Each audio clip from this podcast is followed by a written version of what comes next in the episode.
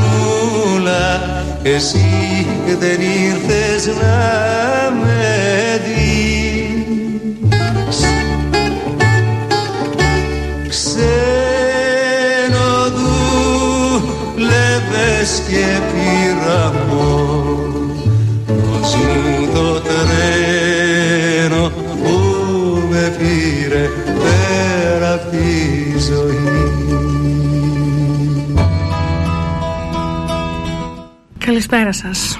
Η Ελλάδα βενθεί και ο ΑΠ εφ εμ αποτείνει φοροτιμή στον τεράστιο μουσικοσυνθέτη ε, Μίκη Θεοδωράκη, που χθες πέμπτη δύο Σεπτέμβρη έφυγε από τη ζωή. Είμαι η Σοφία Μπρέγιαννη και μαζί με τη Σοφία Καβαδάκη και τον Γιώργο Τούμπλερη ε, θα κάνουμε ένα αφιέρωμα στη ζωή και τα τραγούδια του. Καλησπέρα, καλησπέρα για εμάς. Πράγματι θα κάνουμε σήμερα έτσι ένα τιμητικό αφιέρωμα. Μεγάλος μουσικοσυνθέτης. Τι να πρωτοποιήσεις. Πολλά τα καλά και νομίζω όπως όλες οι μεγάλες προσωπικότητες ε, έχουν διθυραμβικά, διθυραμβικά σχόλια. Δεν ξέρω, είμαι... Είναι αλήθεια ότι πέρα από το ότι νομίζω σήμερα θα είναι μια εκπομπή αρκετά συγκινητική, είναι σίγουρο ότι έχει αφήσει πίσω του αυτός ο άνθρωπος μια ανεκτήμητη παρακαταθήκη. Εγώ να πω ότι είμαι πάρα πολύ συγκλονισμένη με το φεβιό του. Ε, είμαστε εδώ να τον τιμήσουμε. Ε, τι να πω, δηλαδή τα λόγια είναι λίγα. Είμαστε μικροί μπροστά σε αυτόν τον άνθρωπο. Ό,τι και να πούμε τώρα είναι λίγο και μικρό. Αυτά. Το έργο είναι τεράστιο. Ναι. Πάμε να συνεχίσουμε.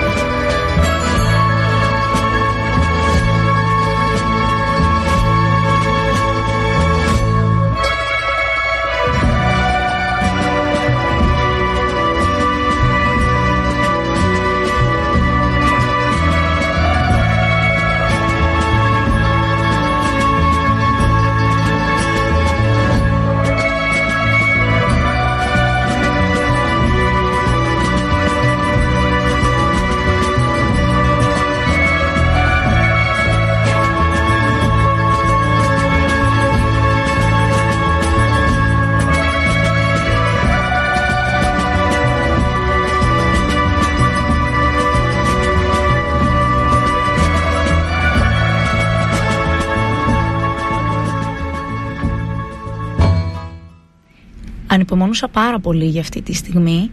Αυτό που ακούσαμε λέγεται Σερπικό, είναι το μόνιμο soundtrack της ταινίας που κυκλοφόρησε το εβδομήντα τρία.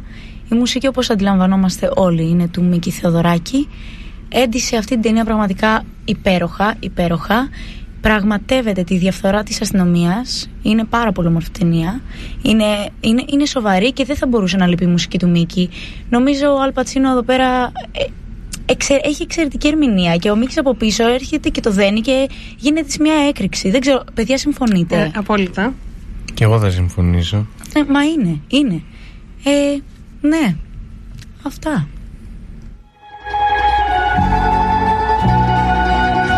Κυκλά δίνω κυκλαμίνω στου βράχου της σχισμάδα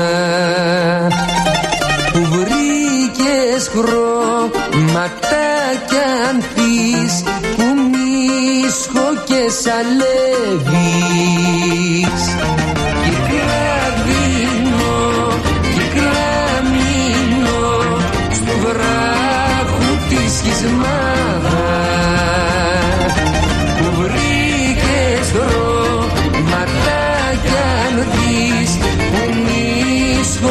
Σαλεύεις μέσα στο βράχο, σύναξα το γέμα στα λαστάλα. Μαντήλιρο δεινό έπλεξα κύλιο μαζεύω τώρα. Μαντήλιρο δεινό έπλεξα τώρα. Κυκλαδίνω, κυκλαμίνω στου βράχου τη σχισμάδα που βρήκες δρόματάκια ανθής που μίσχο και σαλεύεις μέσα στο βράχο σύναξα το γέμα στάλα, στάλα. Μαντήλιρο δεινό έπλεξα κύλιο μαζεύω τώρα. Μαντήλιρο δεινό έπλεξα κύλιο μαζεύω τώρα. Η μουσική του Μίκη είναι αρκετά μεγαλειώδης. Ε, βέβαια δεν είναι μόνος τους όλο αυτό. Δηλαδή είναι αρκετοί αυτοί οι συνθέτες ε, της, ε, της Ελλάδας που έχουν γράψει πάρα πάρα πολύ καλή μουσική. Ναι, έχουμε σπουδαίους συνθέτες. Αυτό ας πούμε είναι μια πραγματικότητα. Και, και να πούμε ότι πολλοί έχουν εμπνευστεί από τον Μίκη Θεοδωράκη, γιατί έχει γράψει πάρα πολλά είδη μουσικής. Έχει γράψει όπερες, δωματίου, έχει, έχει γράψει πάρα Σωστό. πολλά. Έχει φτάσει μέχρι και στο ρεμπέτικο, έχει και όλο, όλο το εύρος. Παρ' όλα αυτά όμως ε, αυτό που του πιστώνεται ε, σαν ε, το μεγαλύτερο και πιο σημαντικό του έργο είναι η δουλειά του πάνω στην ποίηση.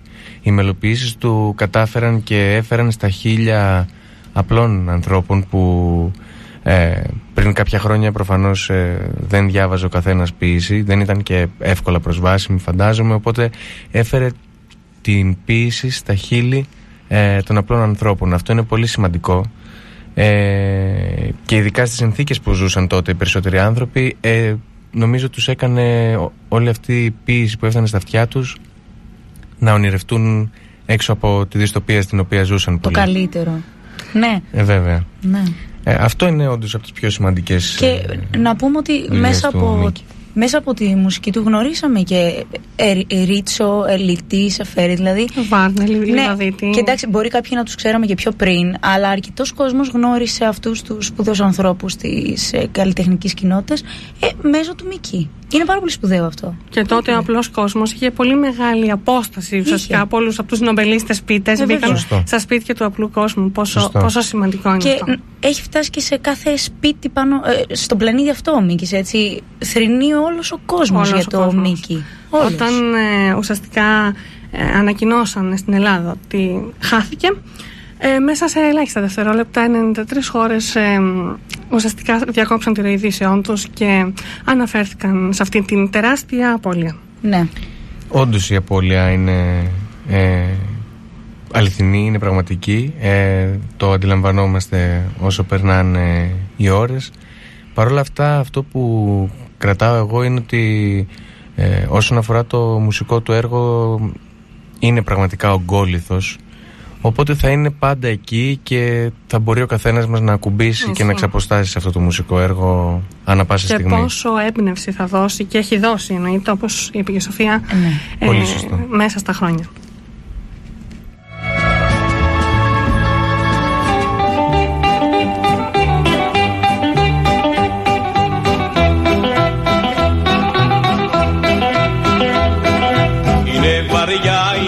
μοναξιά είναι πικρά τα βράχια.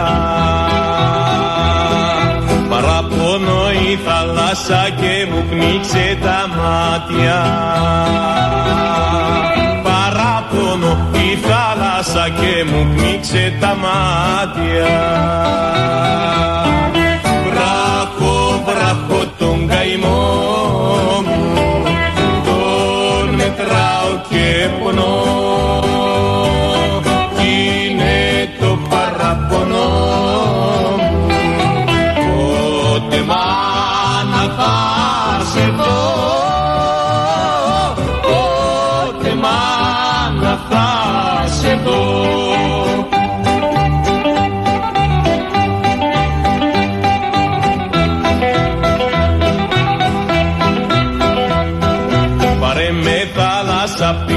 Πάρε με στα φτερά σου,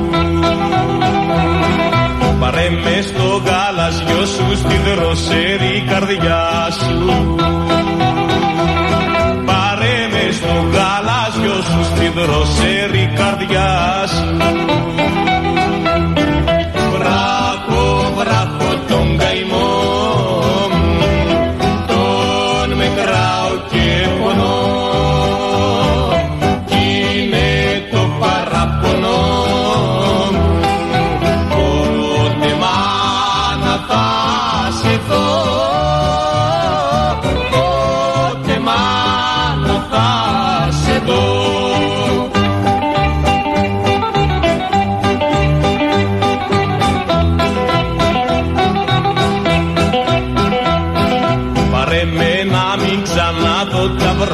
Και το χαρό, κάνε το κύμα ονείρο και τη σιωπή σου φάρω. Κάνε το κύμα ονείρο και τη σιωπή σου φάρω. Βράχω, βράχω τον καημό μου, τον μετράω και πονώ.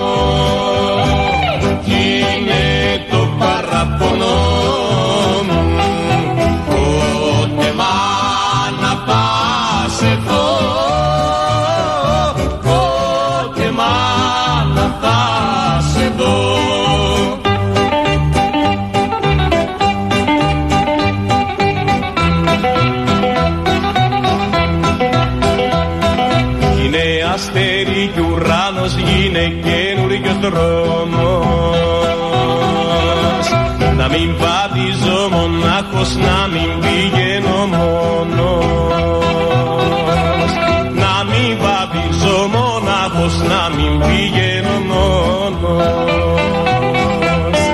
Βράχω, βράχω τον καημό μου, τον μετράω και πονώ. Παραπονώ μου, πότε μάνα θα σε δω.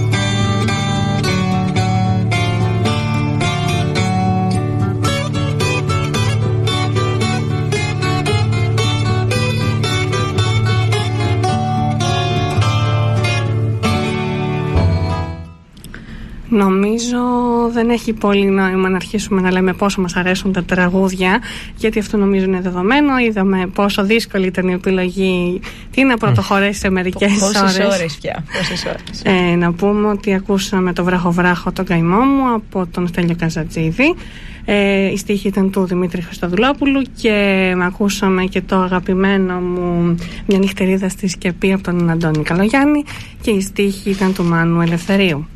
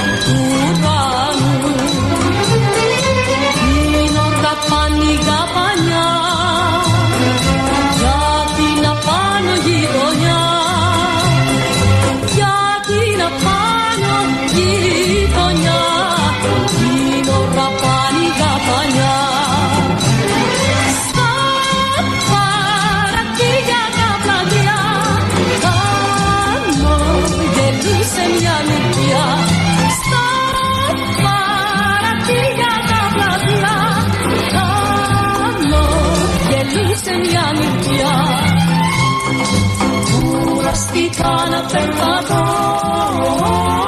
και τη ρωτώ και τη ρωτώ. Κουραστικά να περπατώ και τη ρωτώ και τη ρωτώ.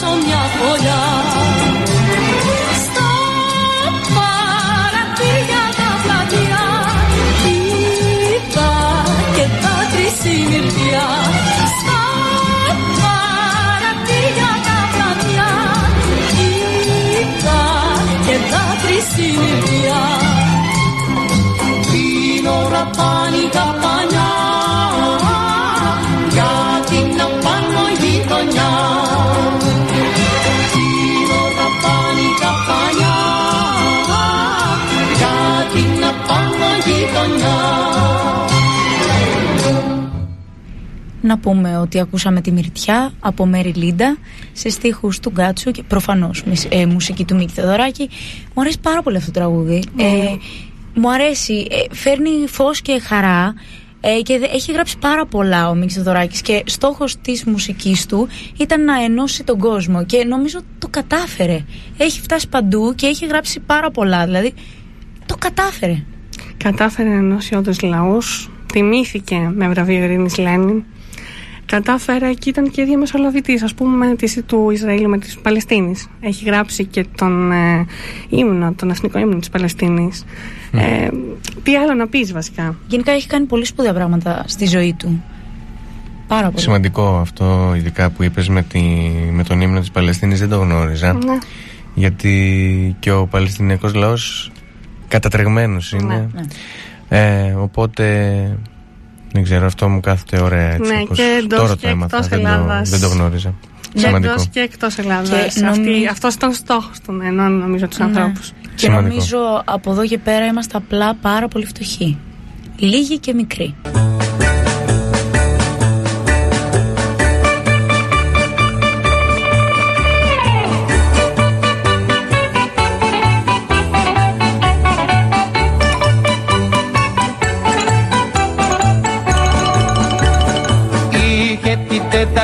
ξεχαστεί. Η βάρκα του καμπούρη Αντρέα, γύρμενος πλάι στην κουμπαστή, ονείρα τα βλέπεν ωραία.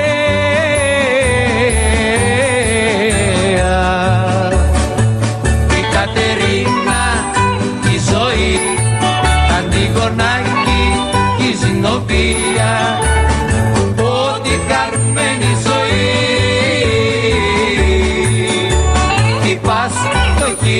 καρδιά με βία, χτυπάς φτωχή, καρδιά με βία.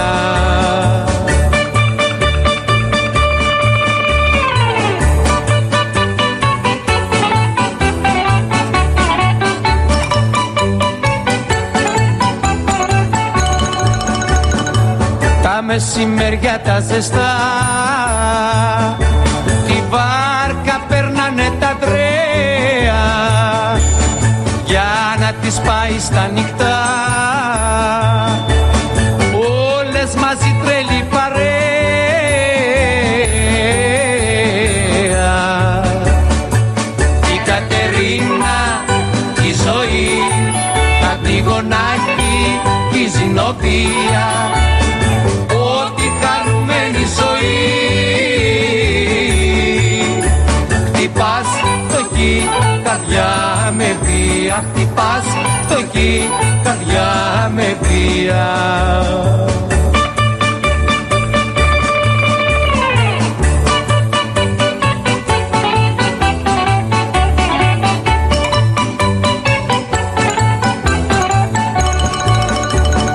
Ήρθε ο χειμώνας ο κακός και σκόρπισε η τρελή παρέα, σε ένα πήχας μυστικός σε έριξε κάμω παρπατρέα.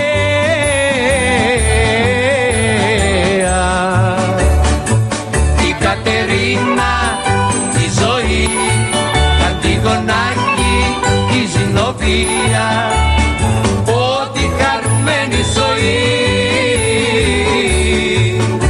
Χτυπάς φτωχή, καρδιά με βία, χτυπάς φτωχή, καρδιά με βία.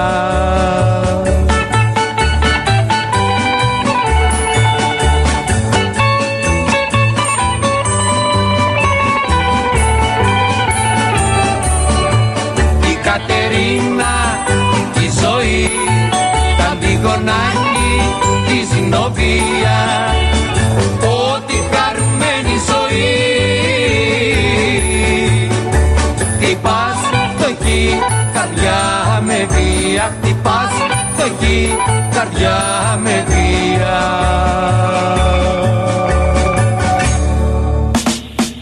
Για μουσική, επιστήμη, για ταξίδια, για την παρέα, για θέατρο, διασκέδαση, για νέες κυκλοφορίες, κινηματογράφο, για συνεντεύξεις, για σαυρα... σαρδάμ, το περιβάλλον, για διαγωνισμούς, για ενημέρωση, για διάλογο. Τι είπατε? Λέω για διάλογο.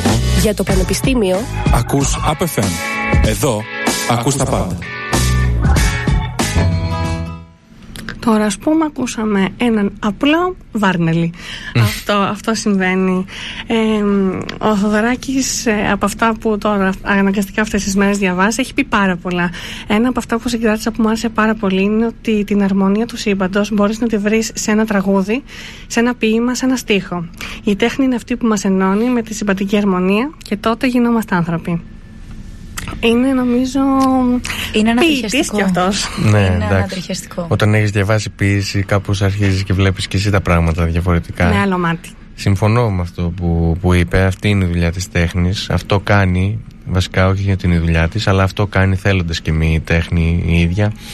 Ε, οπότε είναι πολύ σημαντικό να, να ασχολούμαστε. Να βγάζει το ανθρώπινο. Ε, είναι σωστό. Πηγαία ανάγκη και φαίνεται σε όλο του το έργο.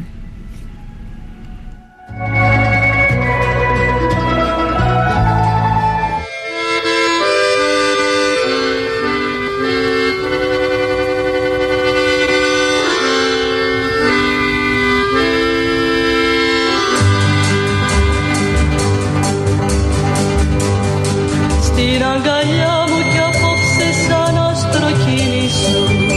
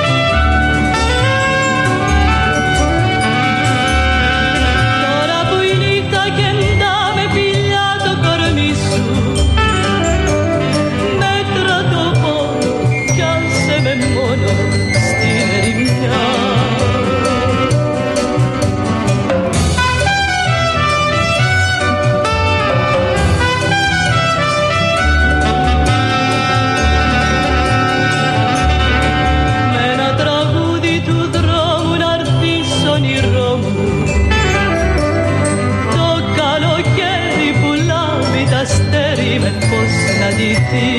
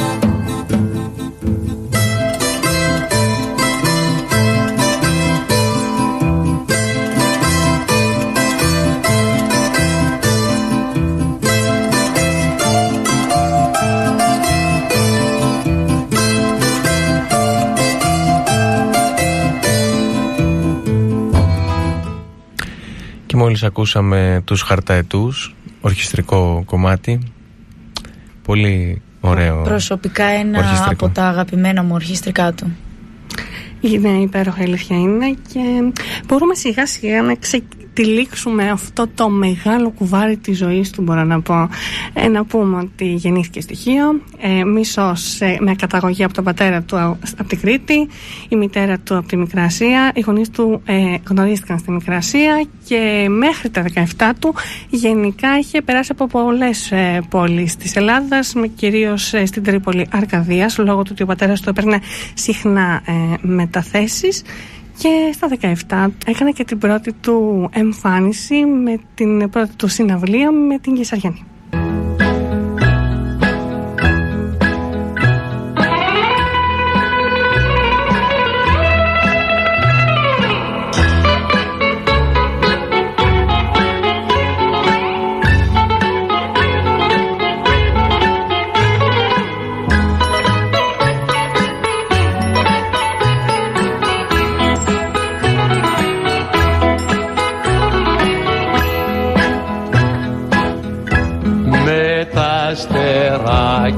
Της αυγής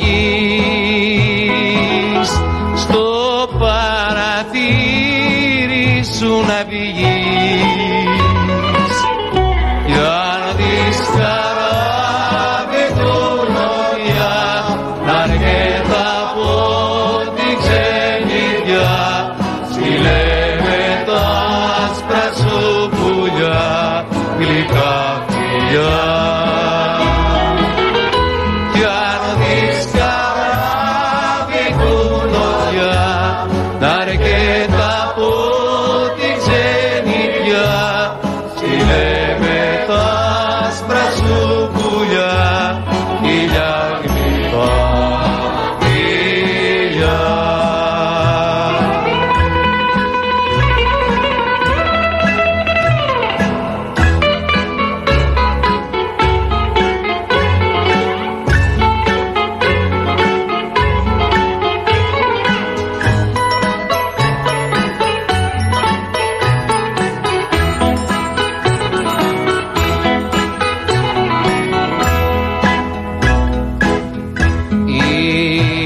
φυτέψει μια καρδιά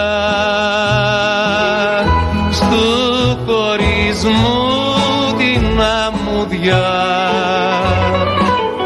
Μα τώρα πού να σε δω με δάκρυδι και σταυρό, είναι του κόσμου και του κόσμου τη ξαστεριά.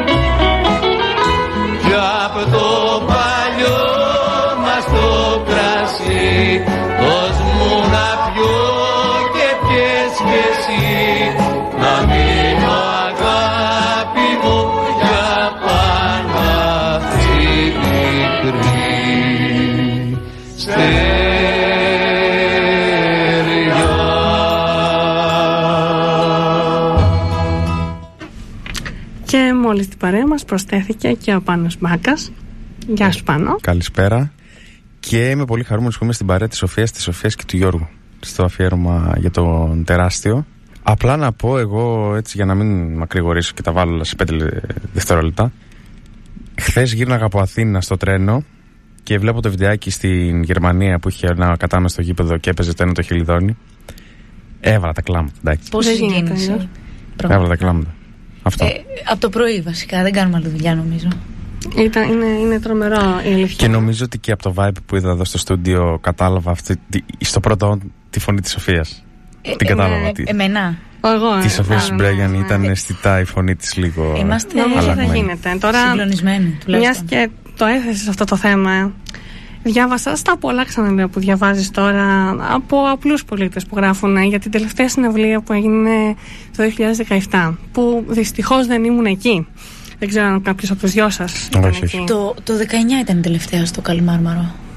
Είχα πάει. Το δεκαεννιά. Το δεκαεννιά. Ωραία. Στο δεκαεπτά ήταν η τελευταία που ξέρω τουλάχιστον που, ότι διήφθηνε. Ναι, έστω αυτό, και για λίγο. Αυτό, α, αυτό, αυτό ισχύει. Ε, Γι' αυτό θέλω να μιλήσω. Ότι επιτρέψτε με να διαβάσω τα αυταλεξή τα λόγια του, γιατί ήταν ε, συγκινητικό. Ε, μέχρι να αποτύχω όπως όλοι μας να γράψω κάτι για το Μίκη, που να είναι αντάξιο της σημερινής απώλειας, θέλω να ανεβάσω πρώτα αυτό. Πάντα είχα στο μυαλό μου ότι η κηδεία του Μίκη είναι η κηδεία ενός ανθρώπου που δεν γνωρίζω, που θα ήθελα να πάω. Διαβάζω ότι αυτή θα είναι στα Χανιά, οπότε θα είμαι εκεί. Οπότε δεν θα είμαι εκεί, συγγνώμη. Εκείνο το βράδυ όμως, τον Ιούνιο του δύο χιλιάδες δεκαεπτά, ήμουν εκεί. Τη μέρα που ο Μίκης διήφθηνε για τελευταία φορά.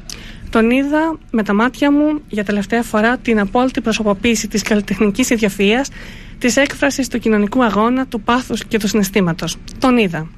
Με συγκλώνησε όπως σε συγκλονίζουν μόνο οι άνθρωποι, ε, οι πραγματικοί θεάνθρωποι. Και ύστερα ο Μίκης δεν μπορούσε να μείνει άλλο. Μπήκε σε ένα μαύρο αυτοκίνητο που είχε μπει μέσα στο στάδιο. Το αυτοκίνητο τον πήρε και άρχισε την έξοδο του προς το δρόμο.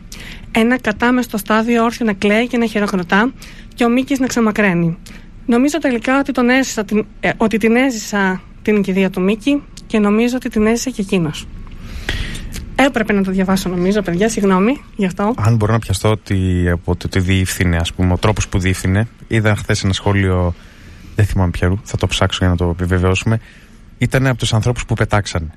Αυτό. Ε, το είπε ο Φίβος Δελιβολιάς. Ο Φίβος. Γεια σου. Ναι. Γεια σου, ρε Σοφάκη. Ναι. Τρομερό αυτό... το κείμενο του Φίβου. Ήτανε, ήτανε. Θα το βρω και αυτό. Νομίζω δεν έχεις πολλά να πεις. Πάμε να συνεχίσουμε και επανερχόμαστε.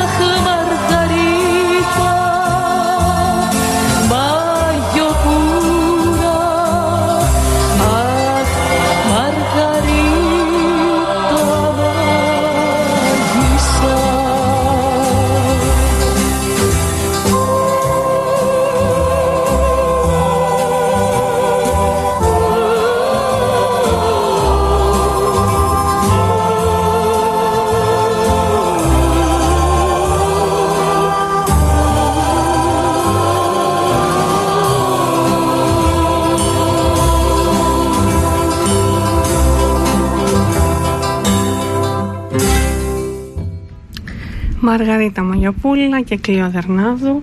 Ε, το τραγούδι αυτό νομίζω, όπως και πολλά άλλα, εντάξει, με συγκινούν. ε, να πω κάτι που είπατε σε προηγούμενον.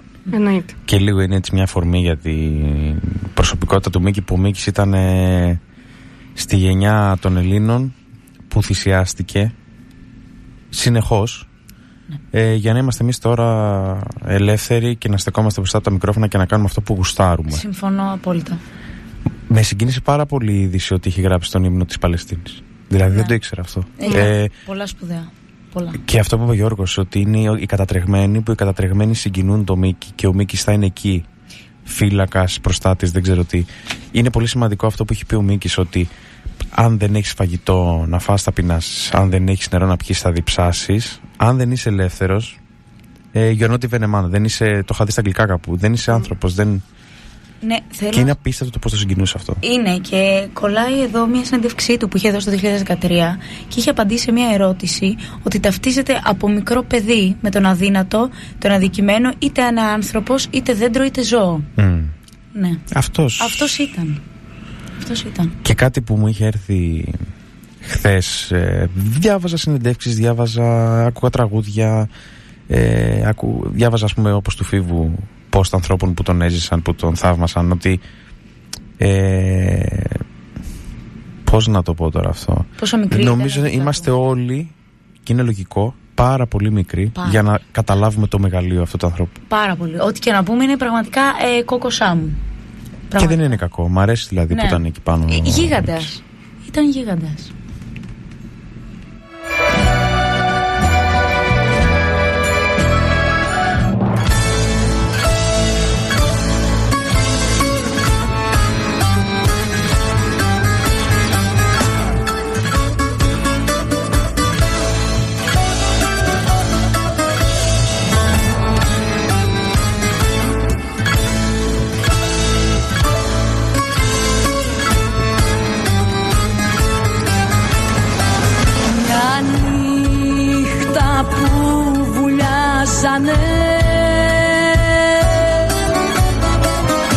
Τα σπίτια μες στο χιόνι, καρδούλα μου,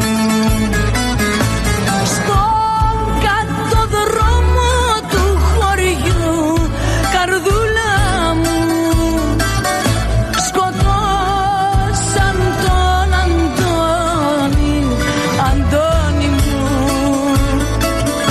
σκοτώσαν τον Αντώνη, Αντώνη μου.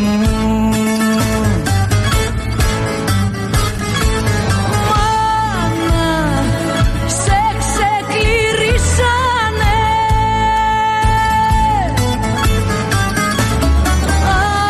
από νες εξουσίες, ψυχή δεν σου αφήσανε.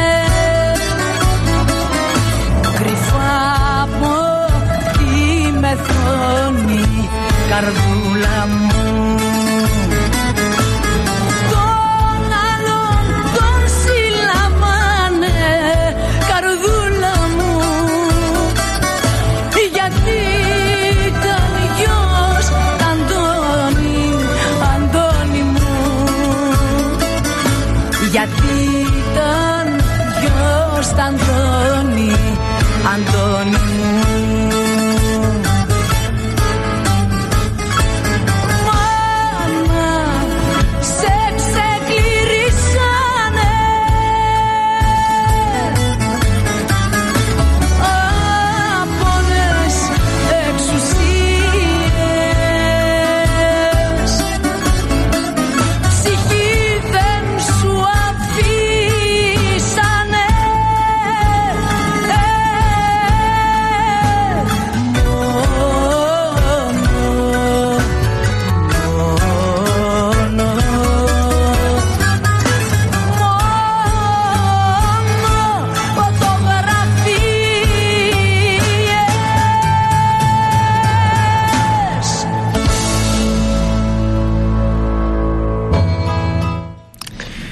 Αυτό το τραγούδι το αγαπώ.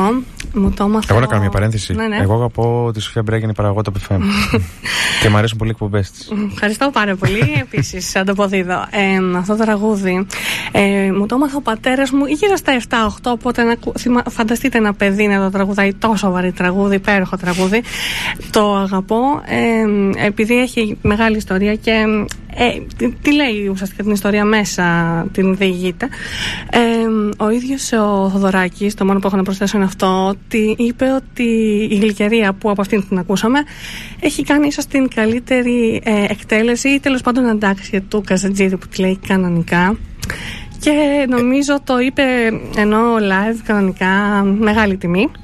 Εγώ είναι ήθελα, ήθελα να, πω, να προσθέσω ότι όσο βαρύ είναι αυτό το τραγούδι, άλλο τόσο βαρύ δεν θα έπρεπε να είναι το κλίμα γύρω από, τη, από την απώλεια του Θεοδωράκη, γιατί νομίζω πέρα από ότι φαντάζομαι κανείς από όλους μας δεν θα θέλει όταν πεθάνει, πεθάνει οι άλλοι να ε, θρηνούν, ε, θεωρώ ότι αυτός ο άνθρωπος, όπως και άλλοι αντίστοιχοι του, του επίπεδου αυτού μουσική, έχουν δώσει τόσα πολλά. Οπότε είναι κρίμα να τους γυρίζουμε πίσω θρήνο. Δηλαδή ε, ξέρω ότι όλος αυτός ο θρήνος έχει να κάνει με, με θαυμασμό. Δηλαδή πίσω από το θρήνο κρύβεται ο θαυμασμός μας, ναι. Κρύβεται όλο αυτό το πράγμα. Αλλά νομίζω ότι δεν χρειάζεται όλο αυτό. Δεν, δεν το έχουν ανάγκη ούτε και εκείνοι. Οπότε ε, εγώ δηλαδή προσωπικά αισθάνομαι ότι, όπως είπα και προηγουμένως, ο ακόλουθος της μουσικής, γιατί αυτή τη στιγμή αναφέρομαι στο Μίκη σαν συνθέτη, θα υπάρχει εδώ κάθε φορά που θα θέλω να κουμπίσω εκεί, ε, οπότε δεν βρίσκω και το λόγο να, να θρηνήσω για την απώλεια. Δηλαδή νομίζω η απώλεια είναι πιο πολύ στους οικείους του που καθημερινά βρισκόντουσαν. Εμείς ε, με τον ίδιο τρόπο θα τον συναντάμε κάθε φορά που έχουμε την ανάγκη ε, σαν μουσικό. Είναι και αυτό μια άποψη που γυρνάει στο μυαλό μου. Ε, εγώ, ας πούμε, ξυπνάω στο πρωί, είχα ξυπνήσει, ξέρω εγώ, εννιά, ξυπνάω νωρίς. Άλλοι ξυπνούν εφτά, βέβαια, εντάξει, νωρίς yeah. για μένα. Ε, βλέπω την είδηση, βλέπω το μηνύματα διάφορων πολιτικών αρχηγών, διάφορων ανθρώπων γνωστών.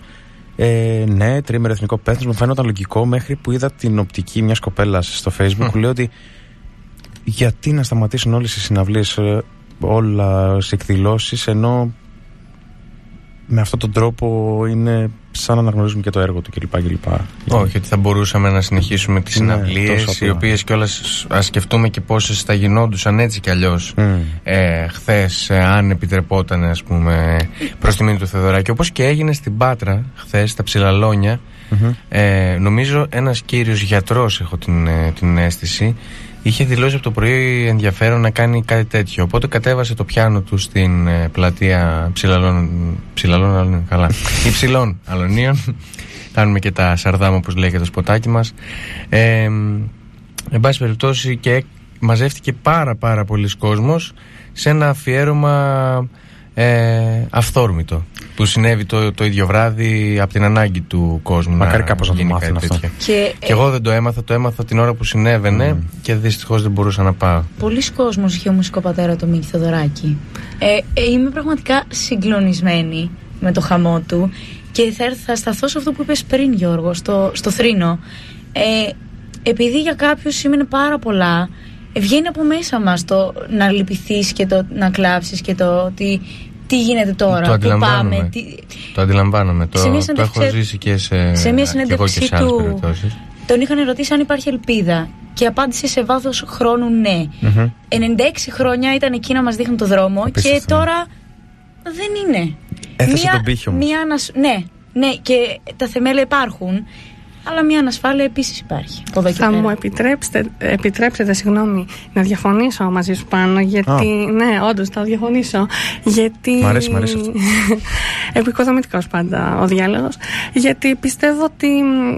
Ωραία αυτή η οπτική ισχύει, αλλά το να, ένα κράτος, το να ε, αποδίδει τιμές για τρίμερου πένθους είναι η μέγιστη τιμή ουσιαστικά σε έναν άνθρωπο που έφυγε. Οπότε ουσιαστικά αυτό είναι. Τιμάς με, το, τιμάς, ε, με το μέγιστο που μπορεί σαν κράτος έναν τεράστιο καλλιτέχνη. Έχει μια βάση mm. αυτό, αν και όπως είπε η Σοφία, δηλαδή αυτοί που είναι να πενθήσουν.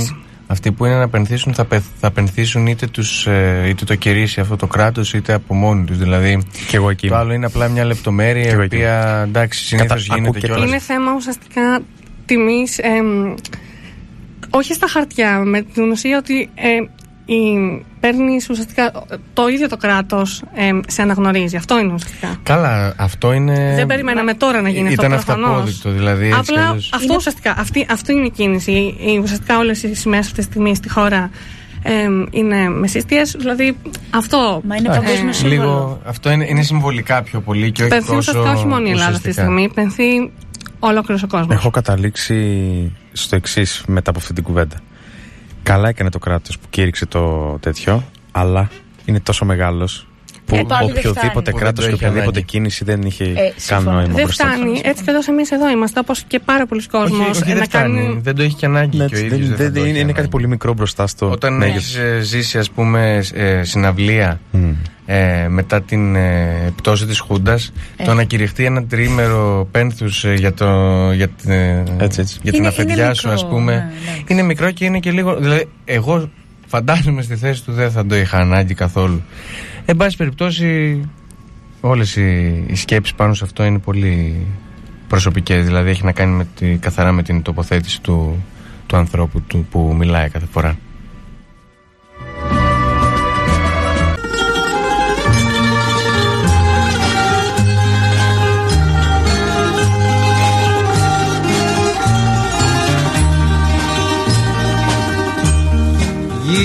Της λεμονιάς της ελιάς, γη της αγκαλιάς της χαράς, γη του πέφτου του κυπαρισιού, των παλικαριών και της αγάπης χρυσοπράσινο ρηγμένο στο πέλαγο.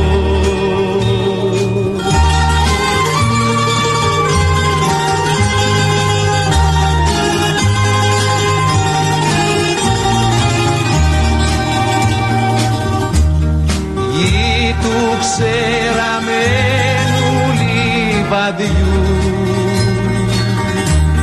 γη της πικραμένης Παναγιάς, γη του λιβαδικού χαμού, τ'αγριού καιρού των ηφαιστείων, ρίζο-πράσινο φύλλο ρηγμένο στο πέλαγο.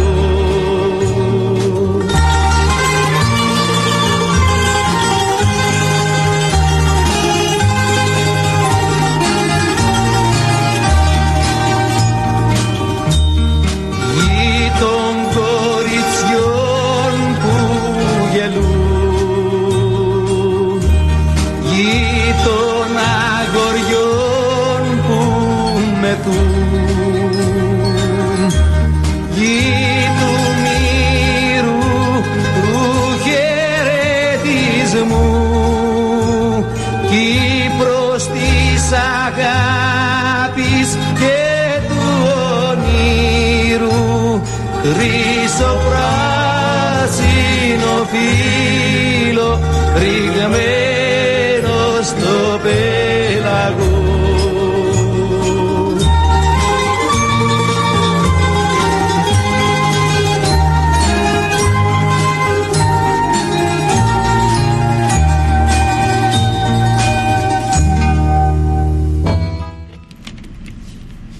Λοιπόν, δεύτερη ώρα αφιερώματος για τον ε, τεράστιο. Εδώ με Σοφία Μπρέγιαννη, Σοφία Καβαδά και Ζωζέ Τούμπλερη ή αλλιώς Γιώργο Τούμπλερη. Κατά κόσμον. Είπα το καλλιτεχνικό του. Ναι, Πάνος Μπάκας. Εντάξει, ήρθε έτσι για λίγο. Τι για λίγο, ήρθε απλά να συνοδεύσει τους πιο ειδικούς, αν μου επιτρέπετε, και πιο σπουδαγμένους πάνω στο έργο του ανθρώπου αυτού. Όχι, το λέω από την άποψη ότι εγώ, αν ήταν να κάνω ένα αφιέρωμα, θα είχε πολύ ποιήσει διαδικασία, προετοιμασία, γιατί δεν ξέρω όλα τα τραγούδια τους. Εσείς ξέρετε όλα τα τραγούδια του. Ε... Περισσότερο τα κορίτσια θα. Εγώ είμαι. Ναι, ναι. Ναι. Διάβασα μια άποψη ενός γνωστού αγαπημένου κομικού, ο οποίος λέει ότι όταν εγώ γεννήθηκα, αυτός είναι, είναι, είκοσι, είναι δέκα χρόνια μεγαλύτερός μας. Λέει όταν εγώ γεννήθηκα, ο Μίκης ήταν ήδη εβδομήντα.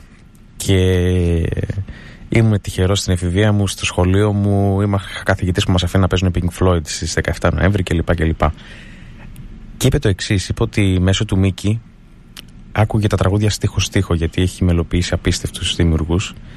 Ε, και έμαθα να εκτιμάω και να ψάχνω στα τραγούδια το βαθύτερο νόημα εξαιτίας του Μίκη. Εγώ δεν θα πω ότι μου το έδωσε ο Μίκης αυτό. Ειλικρινά δεν μου το έδωσε ο Μίκης. Θα ρωτήσω αν το έδωσε σε κάποιον από εσάς. Ε, γενικά το, εγώ το κάνω μόνιμα, δηλαδή και σε εκπομπές πάντα, πάντα. Ίσως είναι και λίγο κακό να αποδομείς πάντα τα τραγούδια. Θέλω πάντα να βρίσκω την ιστορία από πίσω, γιατί το έγραψε, τι σημαίνει, σύμβολα και τέτοια. Το κάνω πάρα πολύ. Ε, δεν θα σου πω κι εγώ ότι ήταν λόγω του Μίκη. Ε, το έχω γενικά. Οπότε, άμα πει Σοφία, γιατί έχει, είναι εμφανώς πιο επηρεασμένη από όλους μας από το Μίκη. Ε, ε, εγώ θα πω απλά ναι στον Πάνο. Ε, σε αυτό οφείλω το οφείλω στη μητέρα μου που μου είπε ποιος είναι ο Μίκης. Από εκεί πέρα το ψάξα πάρα πάρα πολύ μόνη μου και κατάλαβα ότι έχει να μου δώσει πάρα πολλά. Ε, το οφείλω πάρα πολλά για αυτό που είμαι σήμερα. Αν δεν ήταν ο Μίκης δεν θα ήμουν αυτό που είμαι σήμερα. Ναι. Ε, ούτε η μουσική που ακούω θα ήταν αυτή που ακούω σήμερα. Του οφείλω πάρα πάρα πολλά.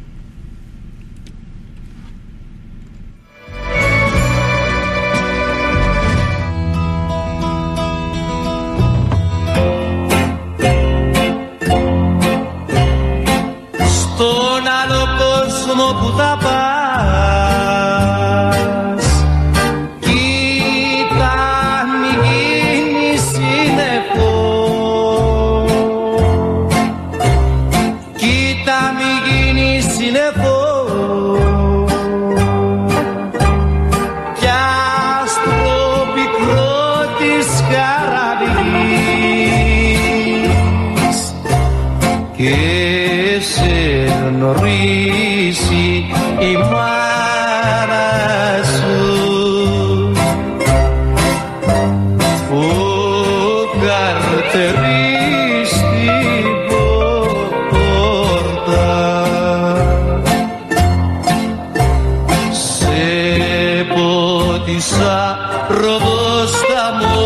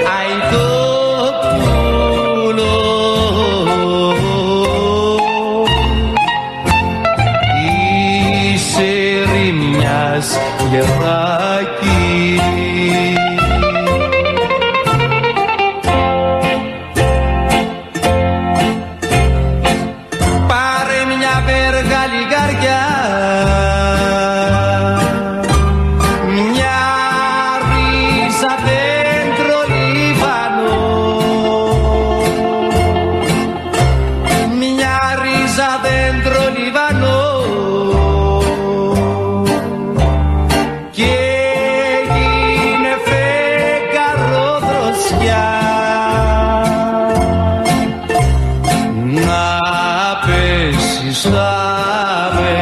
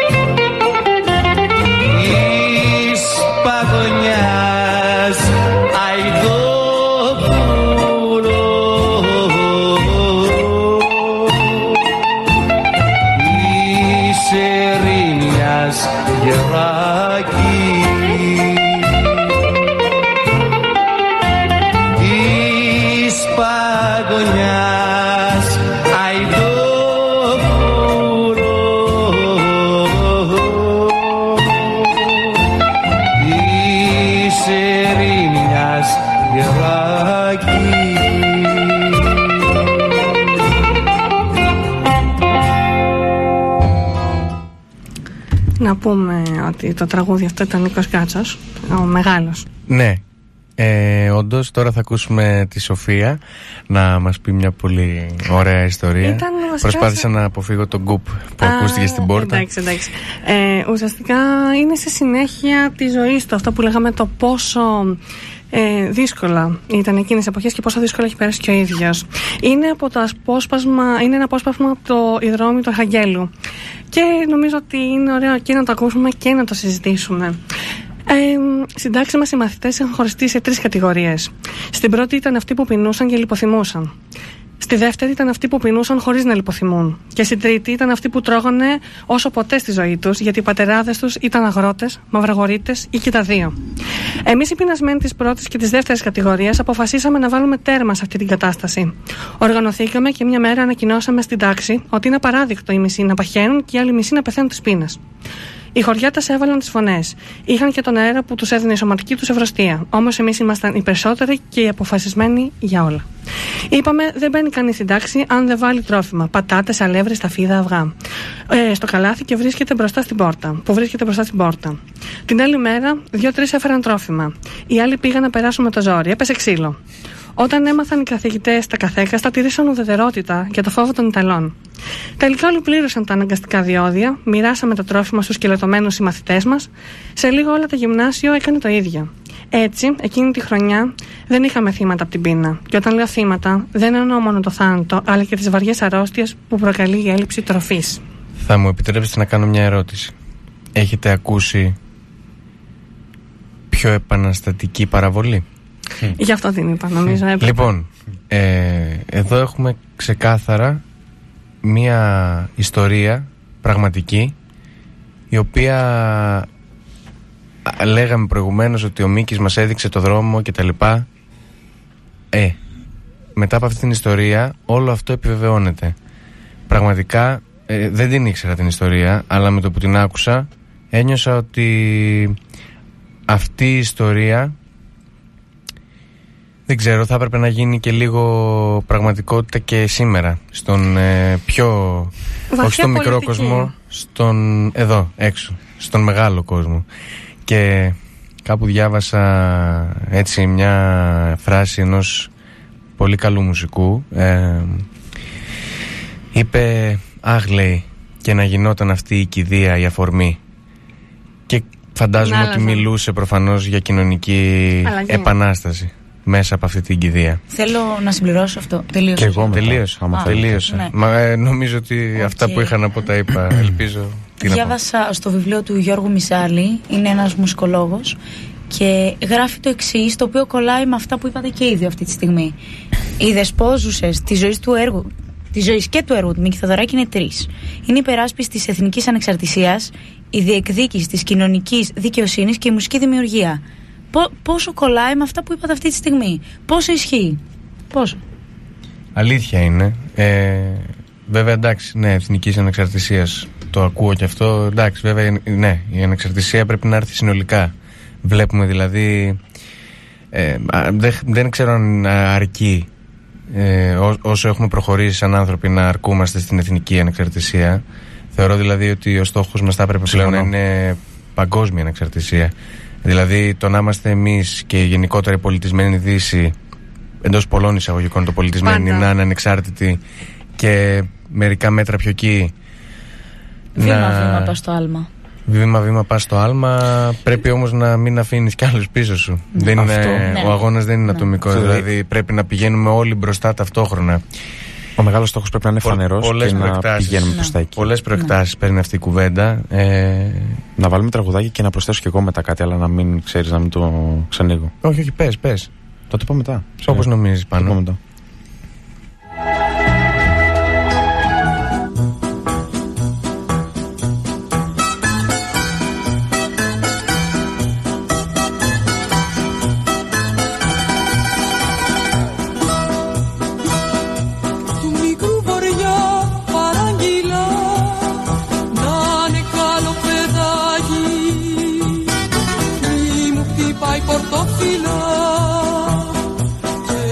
Para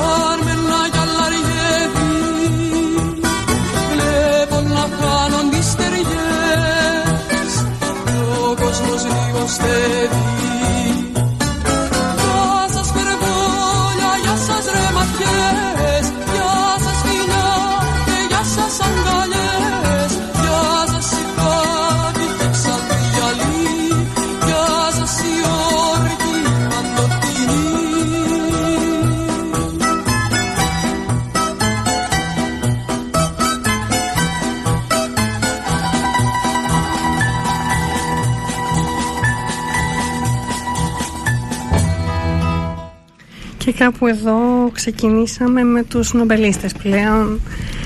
ε, Έπρεπε να φτάσει και αυτή η ώρα. Έτσι ακούσαμε Ελίτη. Τι ήθελες να πεις ε, μετά να πω, Παναγιώτη? Γιατί το είπα πολύ σοβαρά. Παναγιώτη, ήταν δασκαλίστικο πολύ. Να πω ότι όλη του η δράση Η δράση Δράση εννοώ μαζί με τη μουσική, η δημιουργία ε, είναι πολιτική. Και θέλω να προσθέσω ότι είναι πολύ σημαντικό που είναι πολιτική, γιατί αν δεν ήταν πολιτική δεν θα είχε τον αντίκτυπο που είχε το έργο του στις ζωές μας. Ε, και θεωρώ πολύ σημαντικό αυτό που σκέφτηκα και συζητούσα με τον αδερφό μου ε, πρόσφατα πριν φύγει, είναι ότι δυστυχώς ε, ένα post από το One Man που έλεγε ότι πέθανε ο Μίκης Θεοδωράκης και στα ηχεία ακουγόταν mad clip. Ναι. Ε, Αυτό είναι αποτέλεσμα χρόνων και αποτέλεσμα ενεργειών ε, ε, που αφορούν την παιδεία και την εκπαίδευση στη χώρα μας ε, για πάρα πολλά χρόνια, που έχουν σαν αποτέλεσμα. Και τις μια... επιρροές που έχουμε δεχτεί. Και τις επιρροές. Εγώ. Είναι ναι, πολύ ναι. σημαντικό ναι, ναι, ναι. αυτός ο δυτικός τρόπος ζωής. Απλά αν σαν ε, εκπαίδευση εμείς πηγαίναμε στο γυμνάσιο, πηγαίναμε στο Λύκειο και φεύγαμε από το Λύκειο έχοντας... Ε, διαβάζει, έχοντας μελετήσει τους Έλληνες φιλοσόφους, έχοντας μελετήσει την ιστορία την σύγχρονη μετά τον Εμφύλιο, στον ψυχρό πόλεμο, γενικά σαν ιστορικά γεγονότα, για να μπορούμε να κρίνουμε καταστάσεις. Δηλαδή δεν γίνεται να φεύγουμε βαθιά το Λύκειο. Βαθιά απέδευτη η γενιά μας, έτσι, βαθιά απέδευτη. Που έχει καταλήξει σε πολύ μεγάλο της προς το να είναι απολυτικ. Αλλά ευτυχώς είναι αυτός ο άνθρωπος και πολλοί ακόμη. Ε, όπως π.χ. ένα χαζό παράδειγμα, μικρό μπροστά στο Μίκη, αλλά αν μου επιτρέπετε, ας πούμε, με τον Ερώτο Σταγιατών, του Αλκίνου Ιωαννίδη. Τέτοιους καλλιτέχνες εννοώ, που μέσω των τραγουδιών τους περνάνε μηνύματα. Δηλαδή, ο Αλκίνος λέει για το νερό των σταγιατών, αλλά δεν εννοεί κάτι με το νερό των σταγιατών. Εννοεί αυτά που δίνουν ζωή. Και αυτά ύμνησε ο Μίκης. Πόσο σύμφωνοι με αυτό, πόσο. Βέβαια, εντάξει, ας, ας μην το βάζουμε σε μέγεθος. Δηλαδή, θέλω να πω ότι. Ναι, ναι, δεν είναι καλό συγκρίνουμε. Ε, θέλω να πω ότι τι, πέρα από αυτό, δηλαδή, όχι, στην τέχνη καλό είναι να συγκρίνεις, mm-hmm. επικοδομητικό mm-hmm. είναι. Δηλαδή. Mm-hmm. Το ότι ο Μίκης, ας πούμε, είχε, έχει ένα μεγαλείο δεν σημαίνει ότι ε, μικρότερης ε, εμβέλειας καλλιτέχνες ε, έχουν μικρότερο μεγαλείο. Δεν ισχύει αυτό. Δηλαδή, το νερό των σταγιατών, το τραγούδι είναι εξίσου είναι συμβολικό και, και επαναστατικό, mm. θα έλεγα, ε, σε σύγκριση με αρκετά του Θεοδωράκη, με αρκετά του Μικρότσικου, με πάρα πολλά. Δεν υπάρχει διαβάθμιση, πιστεύω, στο μέγεθος. Υπάρχει συμφωνώ, το, το τραγούδι, πρώτη ύλη, η οποία από μόνη της είναι το μεγαλείο. Ε, αυτό, αυτό ήθελα, αυτό μου ήρθε στο μυαλό. Δεν θεωρώ ότι οποιαδήποτε μορφή τέχνης γίνεται να είναι, ε, να είναι ουσιαστικά πολιτικά ουδέτερη. Δεν γίνεται, νομίζω, πεσουστές. Μπορεί να είναι και ουδέτερη όμως και αδιάφορη. Μπορεί να είναι. Δεν ενδείκνεται. Ή ουσιαστική τότε. Ναι, ναι, ναι, ναι. Θα, θα σταθώ σε αυτό που είπε ο Πάνος με τον νερό των σταγετών. Ο Αλκίνοος Ιωαννίδης ε, είναι ένας καλλιτέχνης που αγαπώ, αγαπώ όμως πάρα πάρα πολύ. Ε, όχι μόνο για το μουσικό του έργο, για, τη, για την προσωπικότητά του, για αυτό που είναι, γιατί είναι αυθεντικός. Είναι πηγαία του ανάγκη αυτό που κάνει, και αυτό που γράφει δεν είναι απλά για να το γράψει. Α, αυτό το νερό των σταγετών ήταν ένας αγώνας που είχε γίνει για πάρα πολλά. Είναι, είναι σύμβολο. Και συνεχίζεται. Και, συνεχίζεται, και τόσο απλά και, και λογικά όμως. Ε. Ναι, γιατί είναι, είναι έτσι ο άνθρωπος. Mm. Είναι απλός και δεν υπα... βασικά δεν υπάρχουν λέξεις ε, αφορμή... προσωπικά, καθόλου αντικειμενική βέβαια, αλλά και αντικειμενικά να το δεις. Ο Αλκίνοος Ιωαννίδης είναι ένας από τους σπουδαίους, mm. σπουδαίους αυτού του κόσμου. Ναι. Σωστό. Ε, και ειδικά έτσι το, με αφορμή το νερό. Ναι. Είδαμε πως με αφορμή το νερό ε, ναι. βγήκε ένα τέτοιο διαμάντι. Πάμε να συνεχίσουμε σε Θεοδωράκη. Ξεφύγαμε λίγο, αλλά καλά. Πάμε, μια χαρά, πάμε. μια χαρά. Υπάρχει συνάφεια.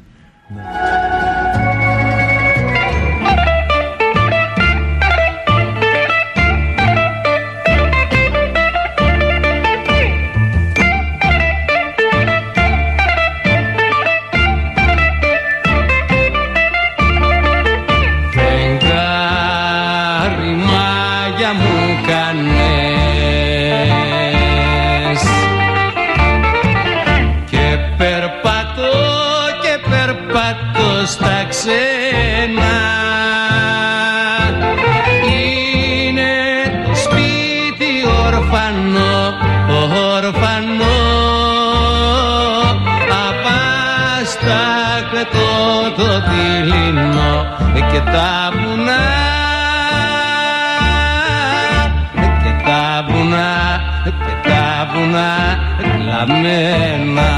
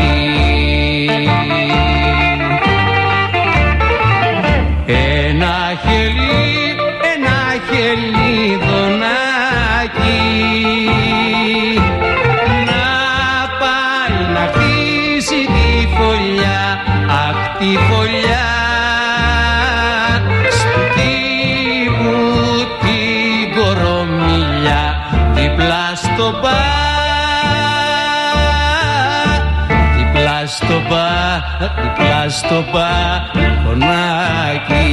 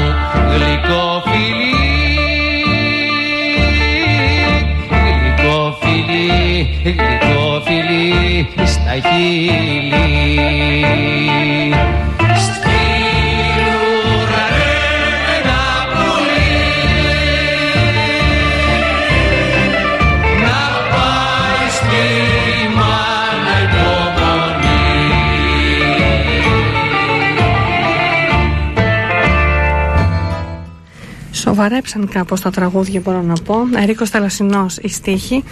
Και νομίζω ότι αυτά τα τραγούδια έχουν μεταφραστεί σε τόσες γλώσσες. Πραγματικά όλος ο πλανήτης τα ξέρει, γιατί και την εποχή που γράφτηκαν μιλάγαν κυριολεκτικά στην καρδιά των ανθρώπων. Μιλάγαμε για μια εποχή μετανάστευσης που ήταν και άλλες οι συνθήκες τότε, και κάποιος έφευγε και μπορούσε να μην, ξα... να μην ξαναγυρίσει. πόσο, πόσο σημαντικό, πόσος πόνος πίσω από αυτά τα τραγούδια, πόσοι έχουν κλάψει αυτά τα τραγούδια. Νομίζω δεν έχουμε ιδέα. Επειδή έχω χαζό πολύ, γιατί το φαίνω πάλι στην εποχή μας, αλλά πραγματικά επειδή πιστεύω ότι το να ζει κάποιος στην Ελλάδα, μέσα σε αυτό εννοώ πέρα από τον καιρό, ενώ και τις συνήθειες και την νοοτροπία τη δικιά μου και των ανθρώπων γύρω από μένα, που έχουμε με το να βγαίνουμε, να πίνουμε μπύρες παρέα, να γελάμε, να τραγουδάμε, να πηγαίνουμε σε συναυλίες, ενώ αυτό είναι πολύ δύσκολο ε, αν υποθετικά σκεφτώ ότι θα αναγκαστώ να το χάσω και να πάω κάπου αλλού. Δηλαδή μόνο να, να προσπαθήσω πολύ και να σκεφτώ τον πόνο μπορώ και λίγο με τρομάζει. Δηλαδή πόσο μάλλον άνθρωποι που έπρεπε να φύγουν γιατί δεν είχαν στον ήλιο μοίρα εδώ για να αναζητήσουν κάτι καλύτερο έξω. Και δεν είναι τόσο μακριά μας. Οι παππούδες μου ήταν μετανάστες. Οι παππούδες μας είναι και από τον κόσμο. Όχι απλά, παιδιά, τι λέμε. Ε, στα νησιά μας συμβαίνει αυτό το πράγμα, στην υπηρετική χώρα συμβαίνει αυτό το έτσι, πράγμα. Έτσι. Έχουμε εκφράσεις. Ε, βλέπουμε καθημερινά την προσφυγιά, πώς mm. επηρεάζει τον κόσμο, πώς σκοτώνει τον κόσμο. Έτσι. Είδαμε και το, συγγνώμη, ε, ε, είδαμε και το, το, το, το ξύλινο άγαλμα της Αμάλ mm, να έρχεται στην Ελλάδα. Και ενώ υπάρχουν πάρα, είναι πολύ μεγάλο το πλήθος ανθρώπων που το δέχτηκαν και αγκάλιασαν αυτό το άγαλμα, εμένα με πληγώνει που ήταν εξίσου μεγάλο και το πλήθος το οποίο αντιδρούσε με, την, με το να περάσει αυτό το άγαλμα από τη χώρα μας. Ένα άγαλμα τώρα, ξύλινο, ενός παιδιού προσφυγόπουλου. Ε, τι να πω, δεν ξέρω. Γι' αυτό είμαι λίγο περίεργο με αυτό, με την εθνική ε, ε, με ανεξαρτησία, με όλα αυτά λίγο με μπερδεύουν, γιατί όλοι αυτοί οι τόσο σκληροπυρηνικοί Έλληνες φοβήθηκαν τόσο πολύ ένα ξύλινο άγαλμα ενός παιδιού που συμβόλιζε το κατατρεγμένο. Έτσι. Ειδικά όταν το παρελθόν, το παρελθόν τους ε, αποτελείται από κατατρεγμένους ανθρώπους. Δεν ξέρω. Ε, αυτά και με, και με μπερδεύουν και με πληγώνουν και με οργίζουν. Δεν ξέρω. Αν μου επιτρέπεις. Βεβαίως. Ε, να πω απλά για την οπτική ότι, και να θέσω και το θέμα της ταξικότητας αυτό. Δεν μας πειράζει ο Κινέζος πλούσιος, ο Φιλιππινέζος που θα έρθει να πάρει τον ΠΑΟΚ, τον Παναθηναϊκό, που θα έρθει να επενδύσει, θα πάρει ξενοδοχεία και αυτά, γιατί έχει χρήματα. Ο φτωχός που δεν έχει στον ήλιο μοίρα, ε, το επίσημο κράτος θα του ζητήσει τεστ κορονοϊού για να μπει στη χώρα και θα τον διώξει ή. Όχι, μπορεί να μην τον βάλει καν στη χώρα και, τον και να, τον, χώρα. να τον επαναπροωθήσει στη χώρα. Μην του ξεχνάμε την ταξικότητα βία που έχει αυτό, έτσι. Βεβαίως. Δεν ξέρω, εντάξει, αυτό. Ναι, είναι, με ενοχλεί πάρα πολύ να συμβαίνει εν έτη είκοσι είκοσι ένα. Σε αυτό που είπαμε πριν για τον Μίκη, που με το ήθος του, με, την, με το θάρρος του, γιατί έχει βασανιστεί από Ιταλούς, έχει εξοριστεί από Έλληνες, έχει βασανιστεί από Έλληνες μέχρι να χάσει ε, τον έλεγχο των άκρων του, μέχρι να παραλύσει. Το θάρρος όλης της γενιάς του, αν μου επιτρέπεις, ενός μεγάλου ποσοστού της, μέχρι να παραλύσει, ναι. Είναι πολύ συγκινητικό, γιατί ήταν προς αυτή την οπτική. Κρατάμε την οπτική, τον πόνο του ανθρώπου, του άλλου, και μέσω των στίχων του Ελίτη, του, του Ρίτσου, όποιον άλλον ξεχνάω και δεν μπορώ να αναφέρω. Ε, αυτό ήταν, νομίζω εκεί το έθεσε. Ο, ο φακός, η οπτική μας, να είναι στις ανάγκες του απλού κόσμου. Αυτό είναι το μήνυμά του και μακάρι να μπορούσαν να το δουν όλοι, να μην το βλέπαν μερικοί. Μόνο αυτό. Ναι, γιατί έτσι θα ήμασταν καλύτεροι. Πολύ καλύτεροι. Ισχύει. Πάμε να ακούσουμε τα σποτάκια των και μισή και, και να επανέλθουμε. Ναι. Α, καλά.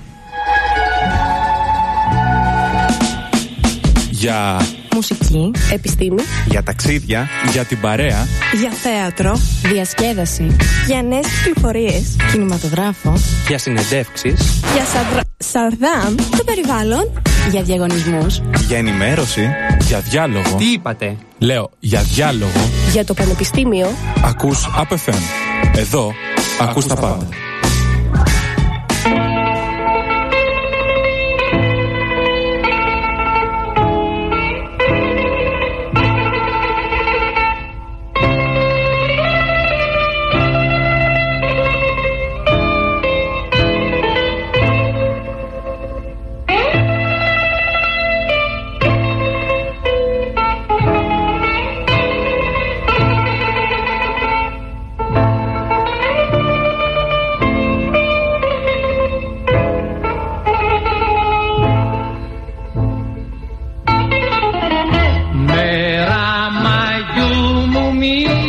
πίστεψες,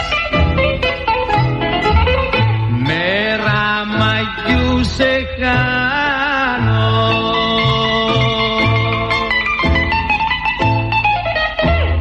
άνοιξηγε που αγάπαγες,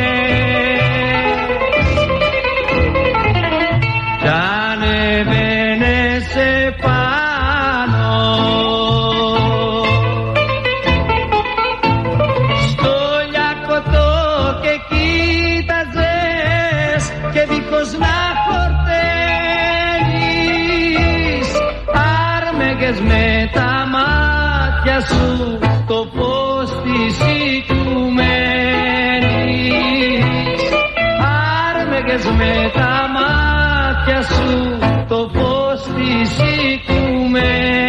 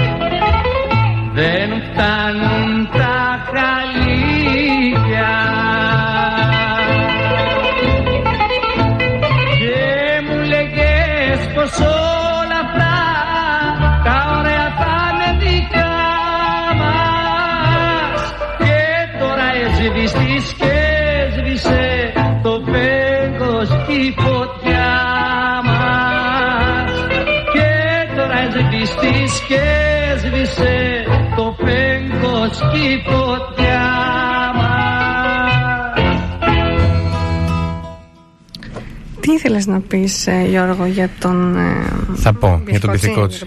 Ε, μιας και το τραγούδι που ακούσαμε, όπως και το προηγούμενο, ήταν από τη φωνή του, αυτή την ξύλινη φωνή, ε, η οποία τσακίζει κόκαλα εδώ που τα λέμε, ξυλένια, κακά τα ψέματα. Ξυλένια, ξυλένια. Την έλεγε ο Θεοδωράκης για τη φωνή του. Ε, εδώ να πούμε ότι ο Μίκης Θεοδωράκης ε, έλειπε νομίζω στο Παρίσι, ε, οπότε ο Μάτσας ε, της γνωστής δισκογραφικής γράφει στο βιβλίο του το εξής, ότι ο Μίκης Θεοδωράκης έλειπε πολύ καιρό από την Ελλάδα και δεν είχε πλήρη εικόνα της ε, νέας δισκογραφικής πραγματικότητας, οπότε του λέει ο Μάτσας στον ε, Μίκη: τώρα πια έχουμε πολλούς νέους τραγουδιστές, ο Μπιθικώτσης δεν είναι ο μοναδικός που υπάρχει.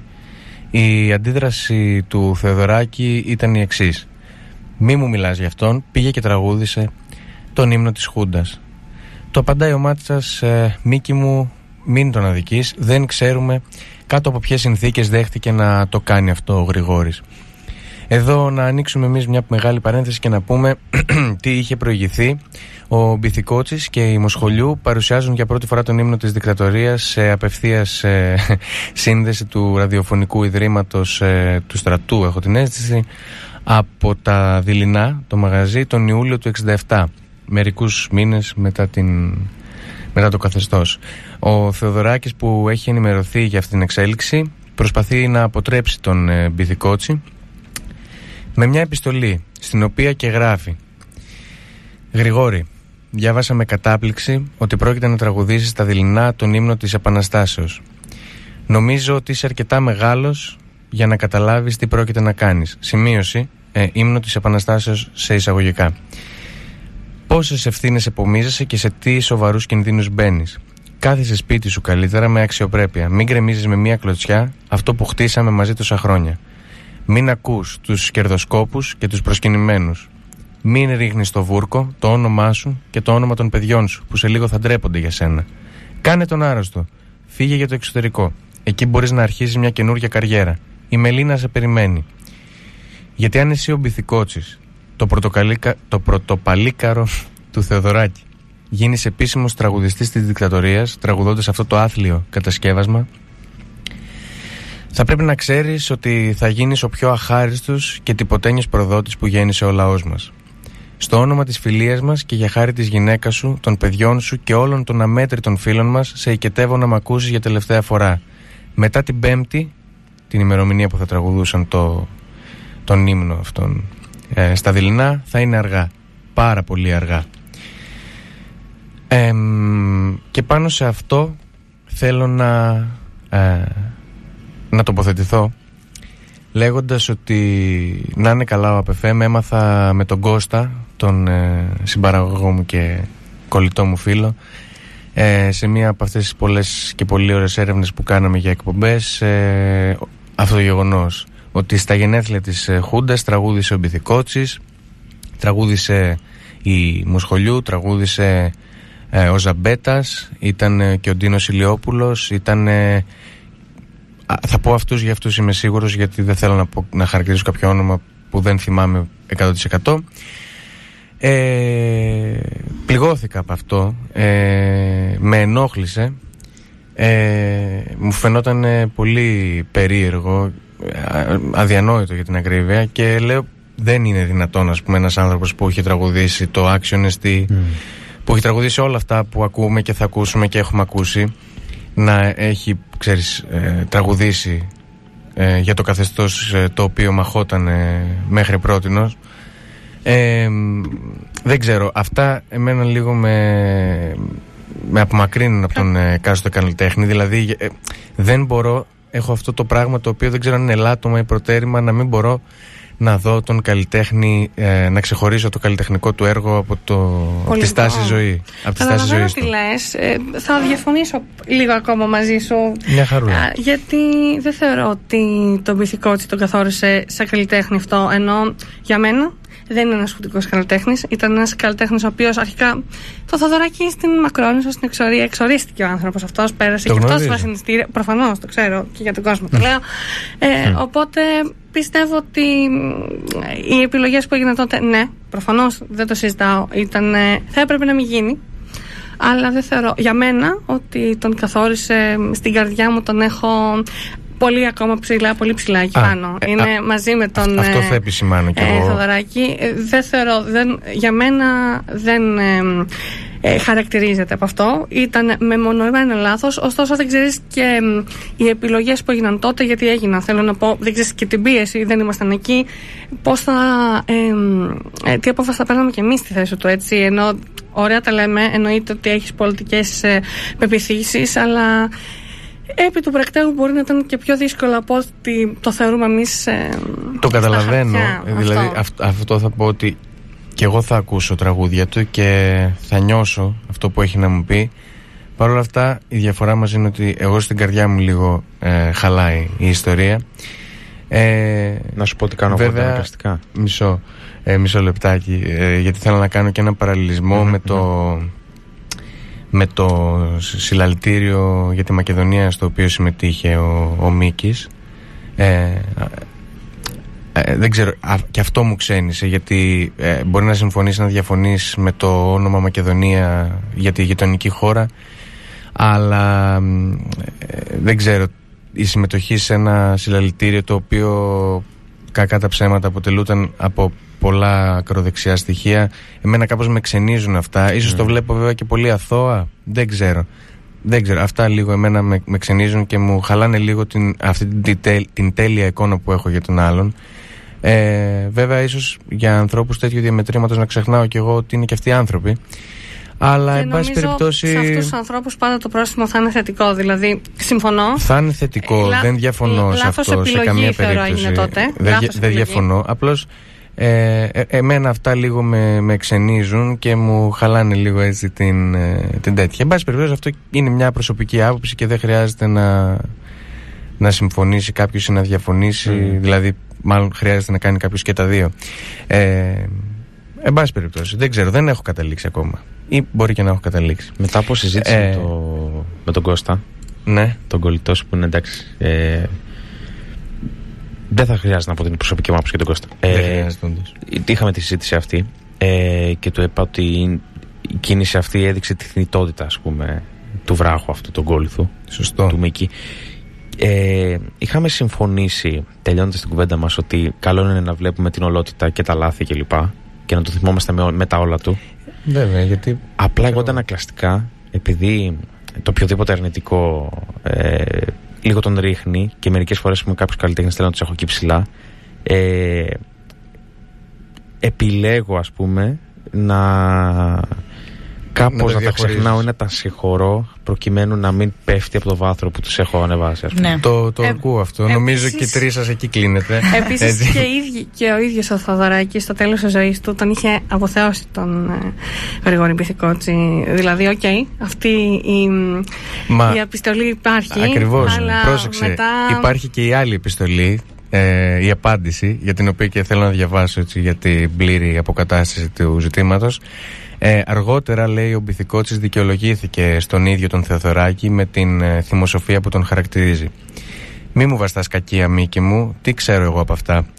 Όταν μου ζήτησαν να πάω να τραγουδήσω, σκέφτηκα ότι εγώ παπάς είμαι και όπου μου πού να ψάλλω, ψέλνω». Έτσι του απολογήθηκε ο Μπιθικώτσης και ο Μίκης όχι μόνο τον συγχώρησε, αλλά έσκασε και στα γέλια.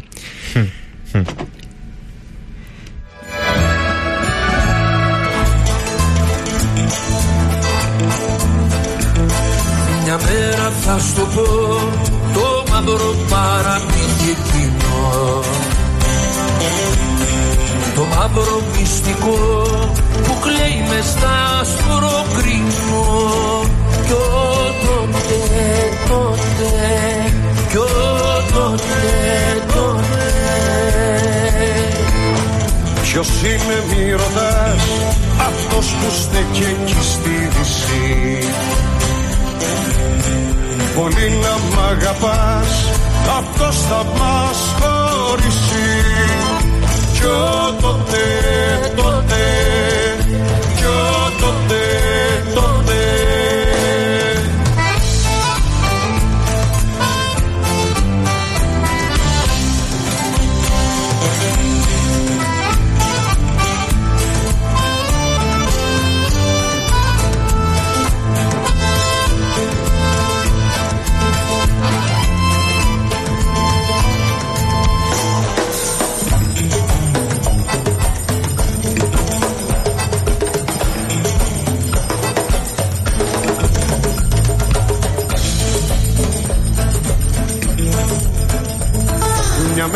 Θα στο πω το μαύρο παραμύθι εκείνο, το μαύρο μυστικό που κλαίει μες στα σποροκρίνω. Κι τότε, τότε, κι τότε, τότε, κι τότε, τότε, κι τότε.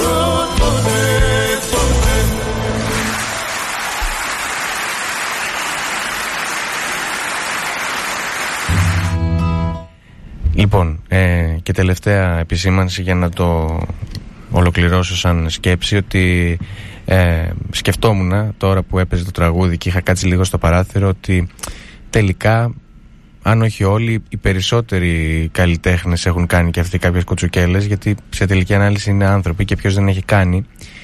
Ε, είναι κάποιοι που δεν έχουν κάνει και αυτούς εγώ λίγο λίγο παραπάνω τους έχω μέσα σε πιο... έτσι τους χαμογελάω όταν βλέπω μια φωτογραφία τους, πώς να σου πω, αλλά ε, δεν...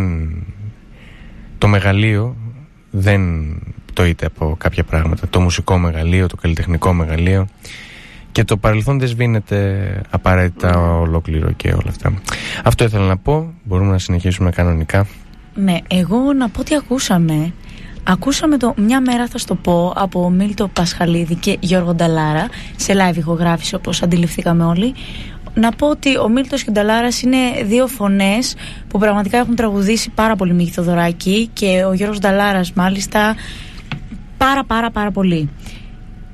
Θέλω, θέλω να πω πάνω σε αυτό το κομμάτι, και επειδή μπήκαμε σιγά σιγά έτσι στα πολιτικά τραγούδια του Μίκη, γιατί δεν έχει γράψει μόνο πολιτικά, αλλά μεγάλο ποσοστό ανήκει και εκεί, ε, ότι ρωτήθηκε σε μια συνέντευξη πότε κατάλαβε ότι θέλει να αφιερωθεί στην τέχνη της μουσικής, και απάντησε ο ίδιος: έγινα συνθέτης μουσικής χωρίς να το ξέρω.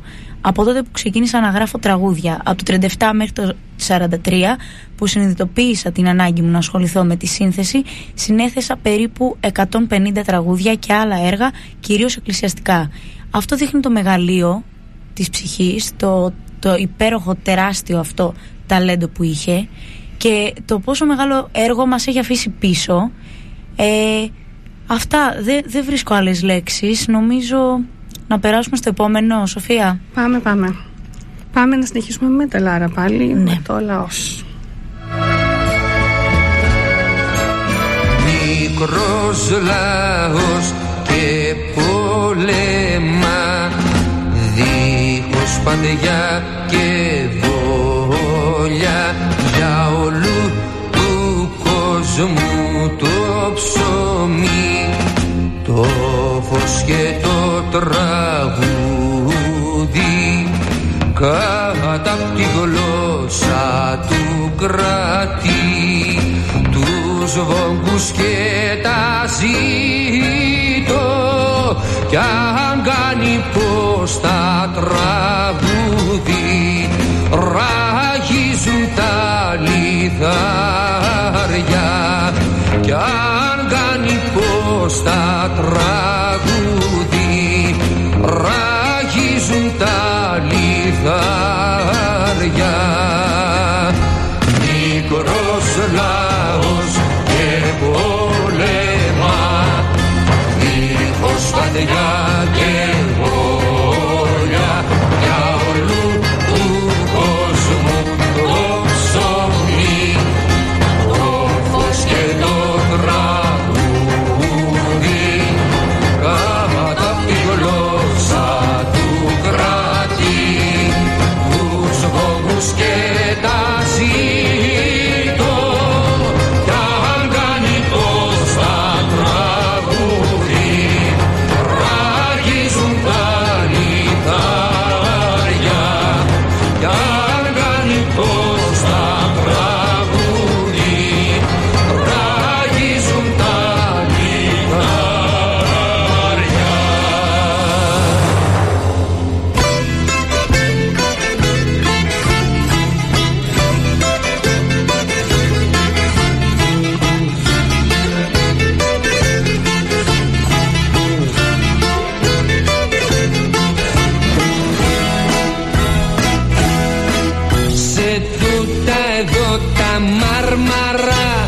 Κακιά σκουριά δεν πιάνει,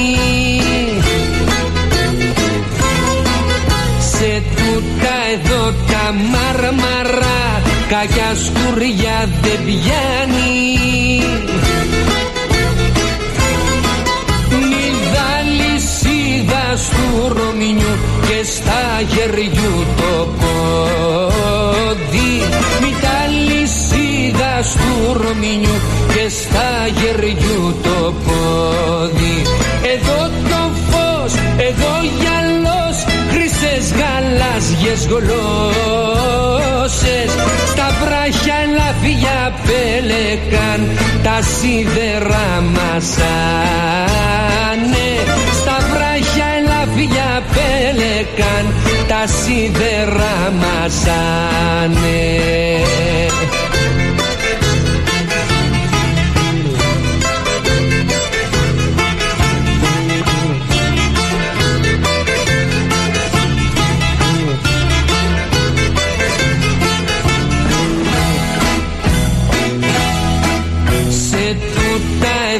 Τα μάρμαρα, κακιά σκουριά δεν πιάνει, σε τούτα εδώ τα μάρμαρα, κακιά σκουριά δεν πιάνει. Μη καλυσίδα στου Ρωμινιού και στα γεριού το πόδι, μη Τσίγκας του Ρωμινιού και στα γεριού το πόδι.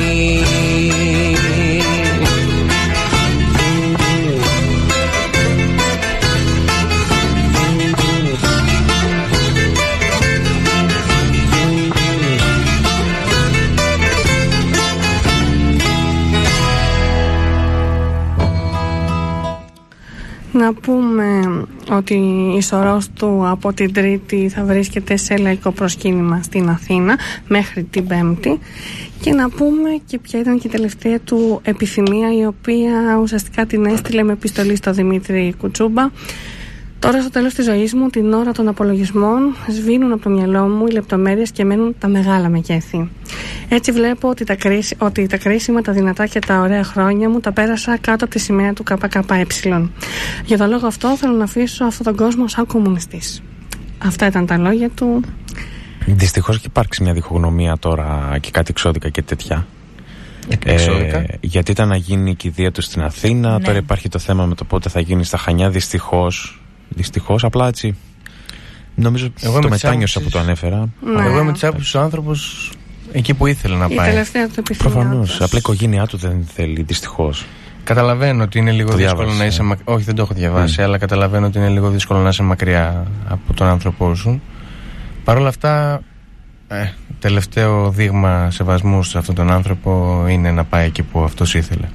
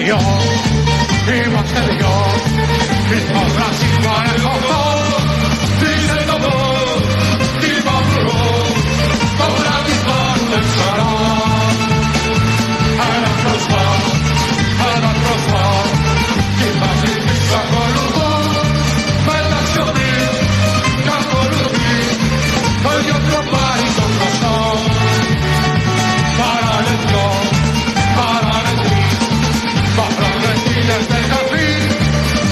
decir, para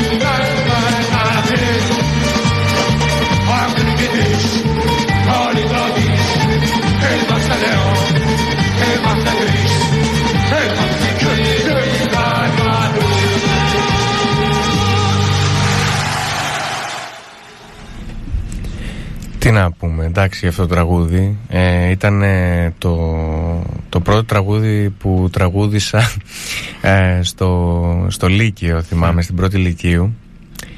Ναι, δεν ξέρω, και στις πρόβες αλλά και μετά ένιωθα, δεν ξέρω, ένιωθα κάπως ταραγμένος. Ε, ένα ένα για, ρίγος. Ένα ρίγος για αυτό το τραγούδι, και μαζί με, τον, με το αυτό που ακολουθεί, που έρχεται σε λίγο, ναι, το Όταν σφίγγουν το χέρι. Ε, ένα δέος.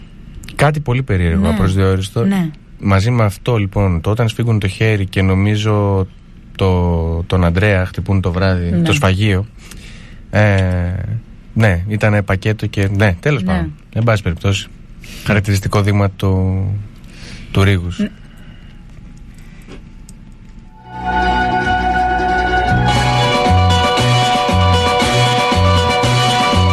Όταν σφίγγουν το χέρι, όταν σφίγγουν το χέρι, ο ήλιος είναι βέβαιος για τον κόσμο, ο ήλιος είναι βέβαιος για τον κόσμο.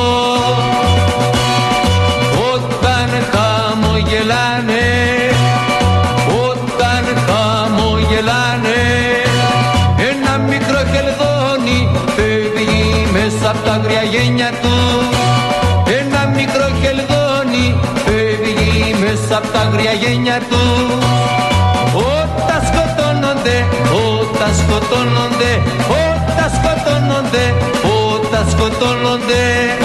Η ζωή τραβάει την ανηφόρα, η ζωή τραβάει την ανηφόρα, με σημαίες, με σημαίες και με τα μπουρλά. Η ζωή τραβάει την ανηφόρα, η ζωή τραβάει την ανηφόρα. Η ζωή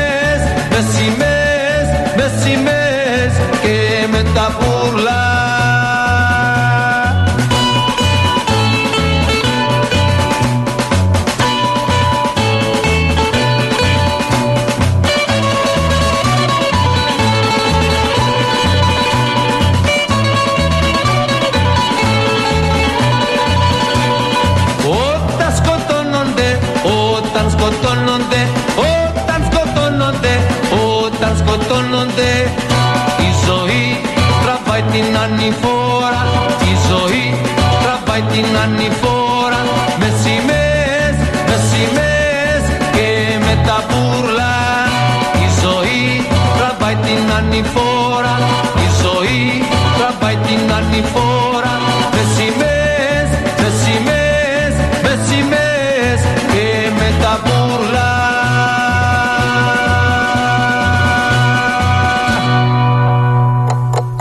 Η ώρα είναι εννέα.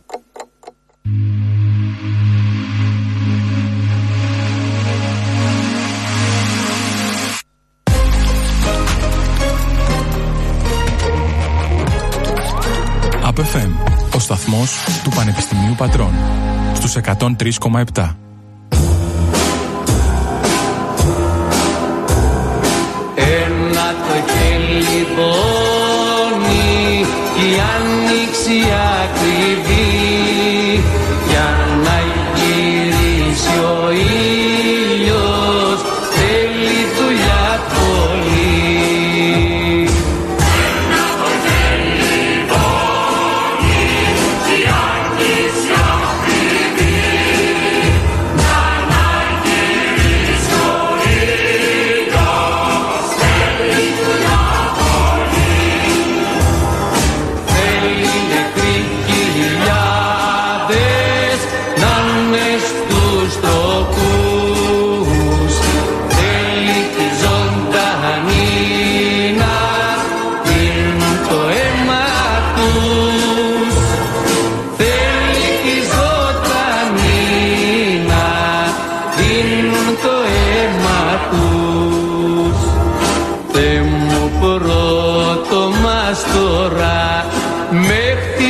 Μέσα στα βουνά, τε μου πρώτο μας τώρα, με κλείσες μες στη θάλασσα.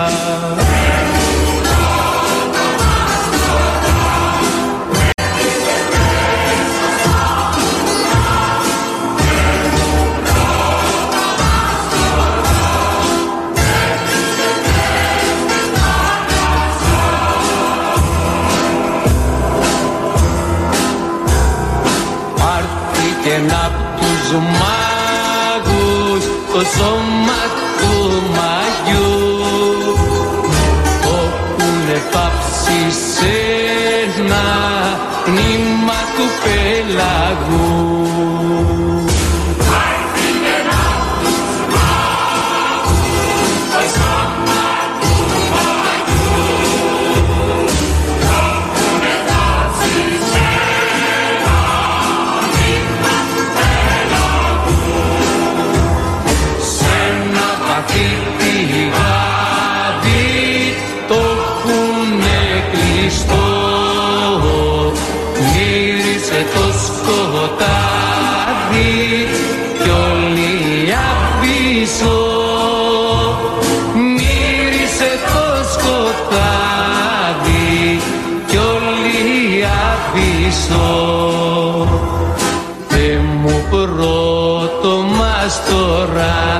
Μέσα στις Πάσχαλιες κι εσύ μου πρώτο μας τώρα μύρισες την Ανάσταση.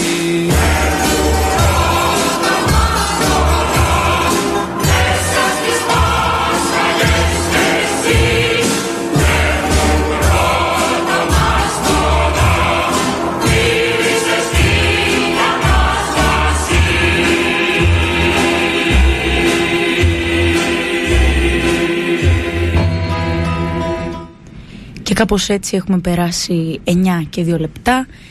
Τι να, τι να σχολιάσω για αυτά που ακούσαμε? Ότι ήταν ύμνοι, ότι θα έπρεπε να κηρυχθούν ύμνοι. Και θα συνεχίσουμε ε, σε αυτό. Δηλαδή, εντάξει, το ανατριχιαστικό τουλάχιστον.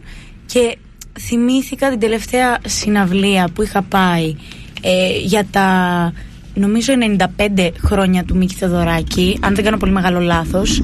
Αυτή, η, τελευταία, η τελευταία που έγινε στο Καλιμάρμαρο. Ήμουνα και με τη μητέρα μου, η οποία με συνοδεύει σε τέτοια. Και παιδιά, ήταν συγκλονιστικό, γιατί είχε σηκωθεί όλος ο κόσμος στις θέσεις του, στις θέσεις τους, και χειροκροτούσαμε και τραγουδούσαμε με μία φωνή. Ο Μίκης μπροστά να, να φαίνεται σε μεγάλη οθόνη, φανερά συγκινημένος. Εγώ φανερά συγκινημένη, δεν έβγαινε ακριβώς λέξη από το στόμα μου, αλλά ήταν δέος, δέος, δέος. Και κολλάει και μία ερώτηση που του κάνανε το δεκατρία σε μία συνέντευξη, ότι έχει βιώσει όλη την ιστορία της Ελλάδας και αν υπάρχει κάτι που έχασε αυτά τα χρόνια. Και απάντησε, έχασα την ευκαιρία να φύγω εντός εισαγωγικών την εποχή που ο ήλιος ήταν βέβαιος για τον κόσμο. Mm. Ναι. Μεγάλη κουβέντα. Ναι. Μεγάλη κουβέντα, τι να πω. Ας μείνουμε στο δρόμο που έδειξε έως ενός σημείου και ας προσπαθήσουμε να, να φέρουμε αυτόν τον ήλιο. Δεν ξέρω τι άλλο να πω. Συνεχίζουμε με τις δικαιοσύνης, ή εννοείται? Όχι ακριβώς. Όχι. όχι, όχι. Συνεχίζουμε Α. πρώτα με τις καμπάνες που θα σημάνουν Α. την επανάσταση ώστε να έρθει okay, η δικαιοσύνη.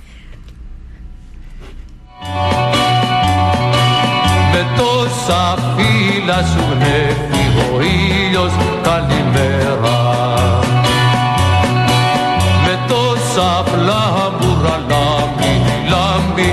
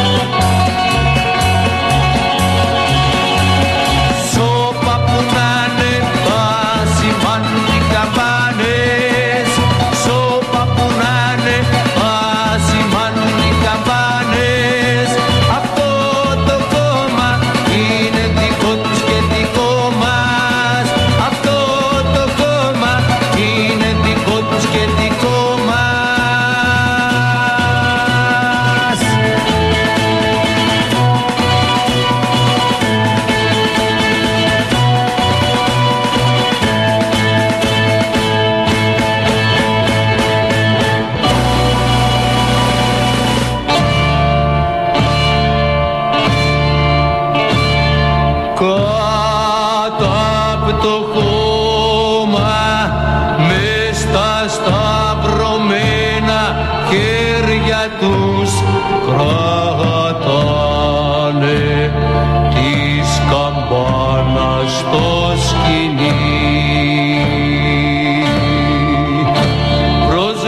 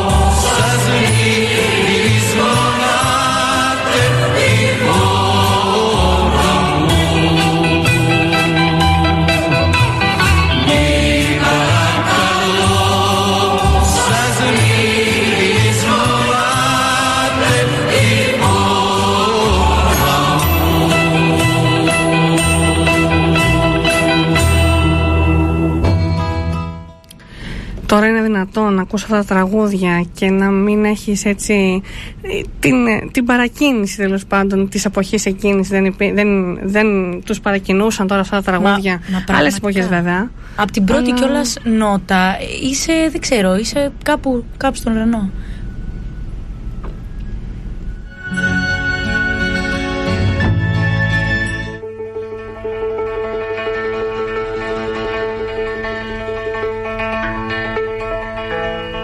Η Ρωμιοσύνη μην την κλαις, ε, ε,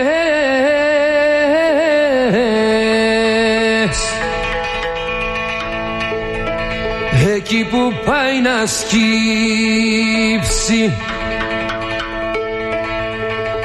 η Ρωμιοσύνη μην την κλαις,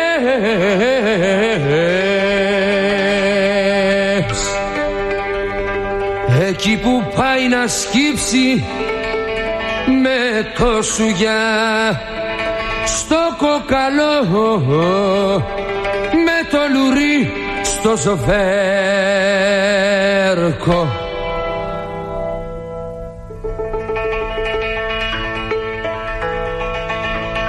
Τη Ρωμιοσύνη μην την κλαις,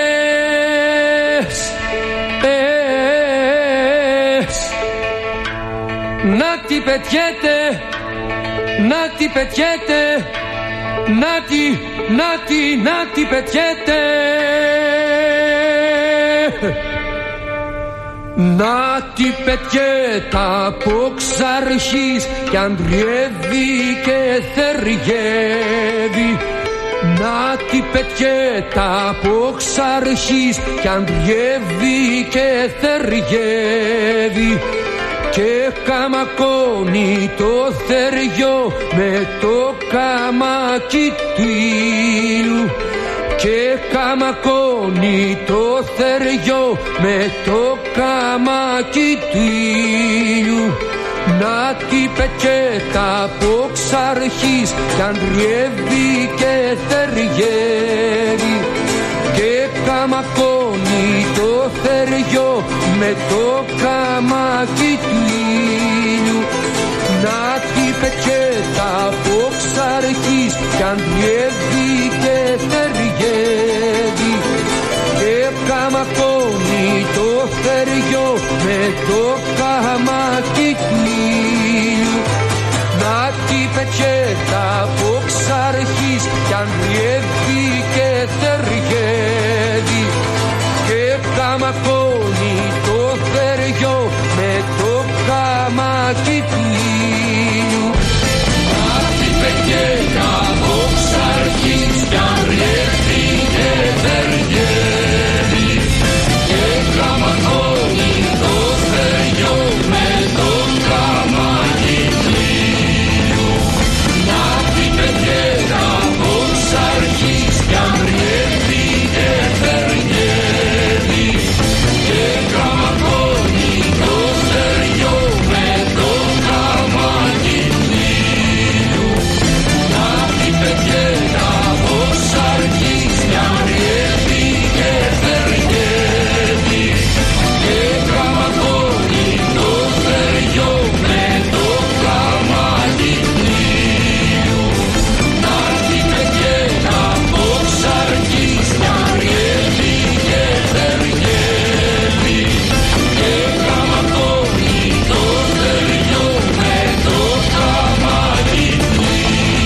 καμακώνει το θεριό με το καμάκι του ήλιου.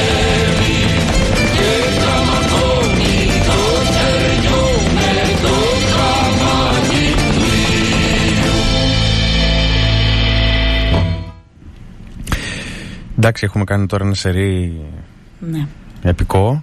ναι. Λίγο φορτισμένο το κλίμα εδώ, στα Πολύ. στούντιο, στα κεντρικά του Α Π Φ Μ. Πολύ. Κοντά στην Βρετανία, στο Πανεπιστήμιο της Πάτρας, ε, που είναι η βάση μας. Ε, τι να πω για τη φωνή του Νταλάρα τώρα μαζί με πάνω σε, στι- σε, σε μουσική του Μίκη Θεοδωράκη. Δεν ξέρω, δεν δεν Ένα υπάρχουν. έπος. Θα, Ναι. μου- θα μου δώσετε δύο λεπτά, Μμμ. ίσως και λιγότερο, και θα σας πω κάτι για τον Νταλάρα και τον Θεοδωράκη.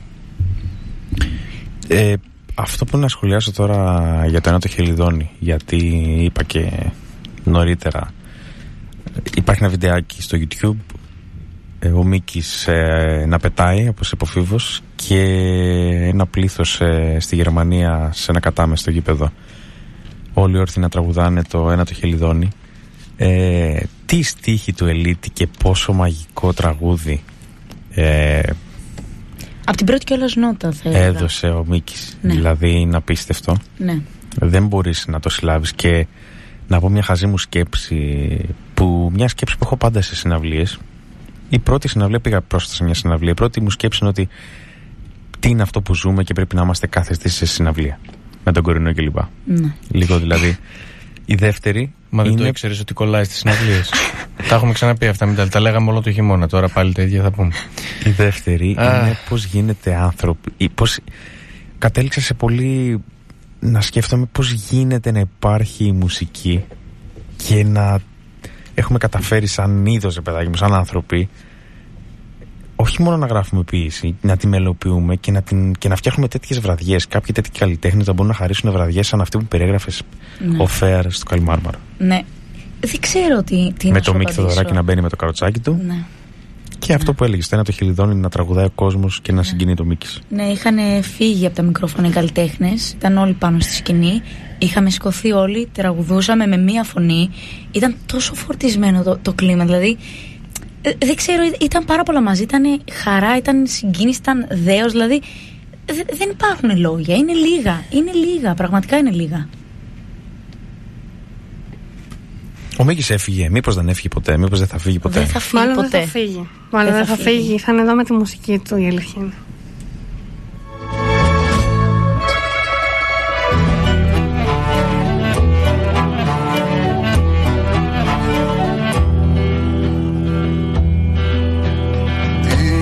Αγάπης αίματα με πορφύρωσαν και χαρές ανίδωτες με σκιάσανε.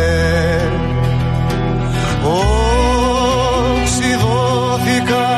μες στην οτιά των ανθρώπων.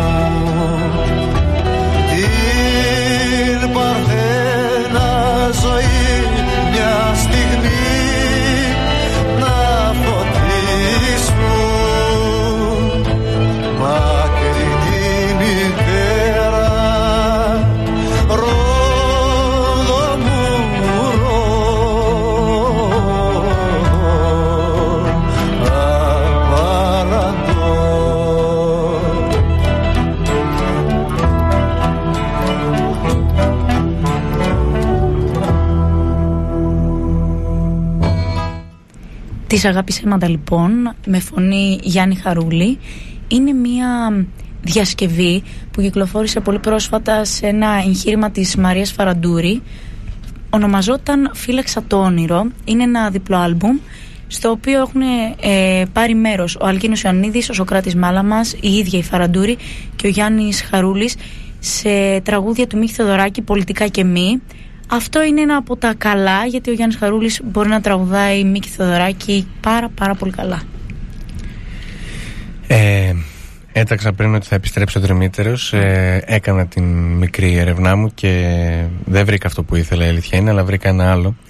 Ε, έλεγε ο Μίκης Θεοδωράκης στην, ε, στην εκπομπή του Γιάννη του Ζουγανέλη, ε, κάποτε Γιάννη μου το μαντήλι σου νομίζω λεγότανε, ότι ο Νταλάρας θα μπορούσε να είναι ο καλύτερος μαέστρος από όλους μας. Έχει ένα αυτί το οποίο είναι τέλειο και ακούει κάθε τι που συμβαίνει ε, την ώρα της ορχήστρας. Πραγματικά λέει, αν ε, για κάποιο λόγο σταματούσε να τραγουδάει, ε, θα μπορούσε να γίνει ο καλύτερος μαέστρος από όλους μας.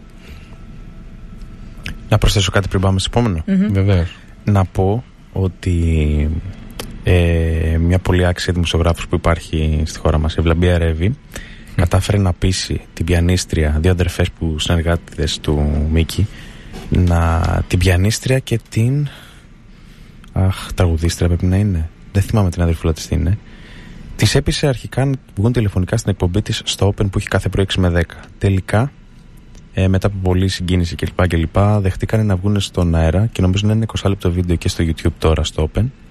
Εντάξει, να πούμε το κανάλι, μεγάλη δουλειά τώρα, δεν είναι mm. διαφημίσεις και τέτοια. ε, Μπορείτε να μπείτε στο YouTube και να το να δείτε mm-hmm. τι και πώς. Αυτό. Σωστό.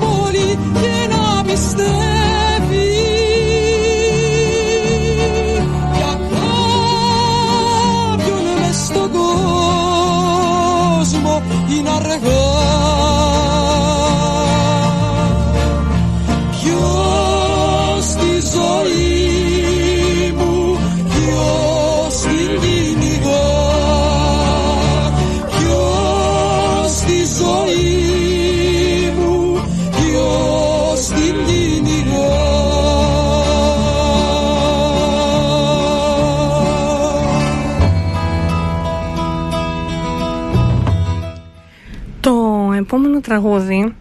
Μπήκε σπόντα και θα το αφιερώσω και στον πατέρα μου που μου το ζήτησε. Και είναι ένα τραγούδι το οποίο θα το συζητήσουμε μετά, γιατί είναι ιδιαίτερη η ιστορία που κρύβεται. Είναι ένα τραγούδι το οποίο μιλάει για τον, εμφύ, τον εμφύλιο ουσιαστικά. Μια μάνα που είχε δύο παιδιά και ήταν στα διαφορετικά στρατόπεδα. Πάμε να το ακούσουμε. για μουσική, επιστήμη, για ταξίδια, για την παρέα, για θέατρο, διασκέδαση, για νέες πληροφορίες, κινηματογράφο, για συνεντεύξεις, για σαντρα... Σαρδάμ, το περιβάλλον, για διαγωνισμούς, για ενημέρωση, για διάλογο. Τι είπατε? Λέω για διάλογο, για το πανεπιστήμιο. Ακούς Απ' Εφ Εμ. Εδώ ακούς, ακούς τα πάντα, πάντα.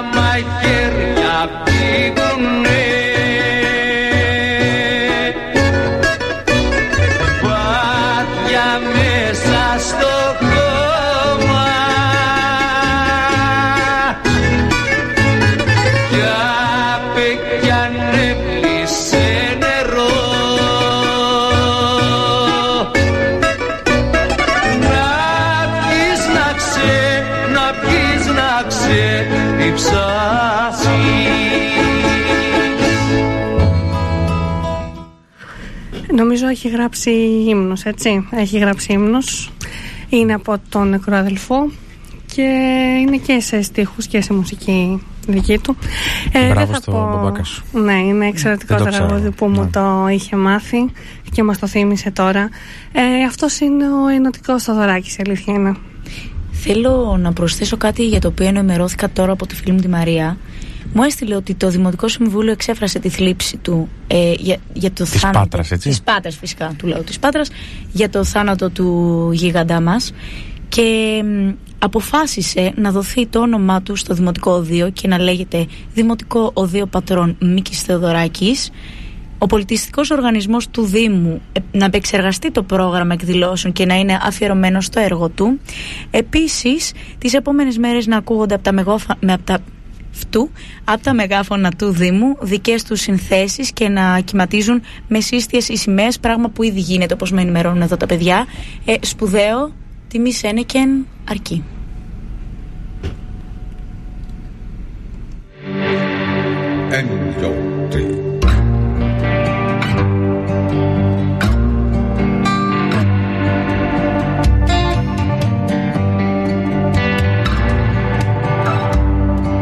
Επιβάτη στην εξουσία αυτού του κράτους που τα κάγκελα του χτίζει υπογράφοντας θανάτους.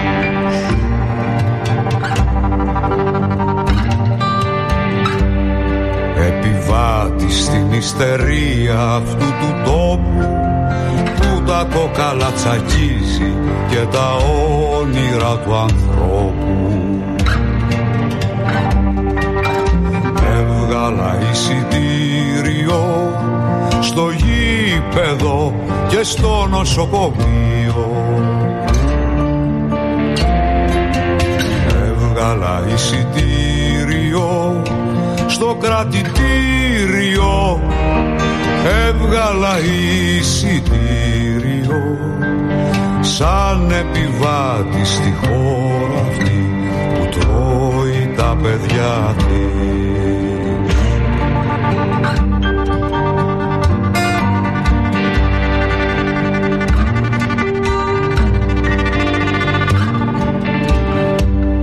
Επιβάτη στην υποψία αυτού του πλήθους που ζωές υποστηρίζει ανατρέποντας τους μύθους.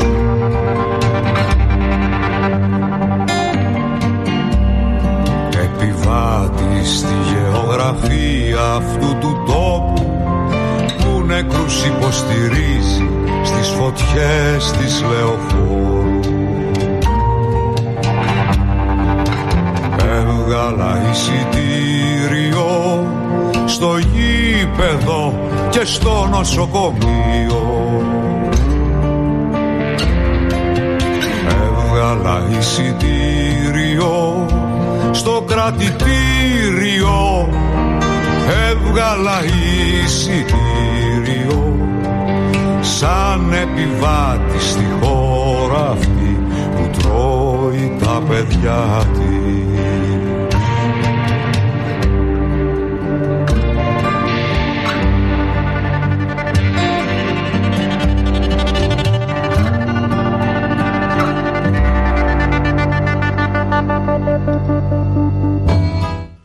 Ποιος είναι αυτός ο δίσκος?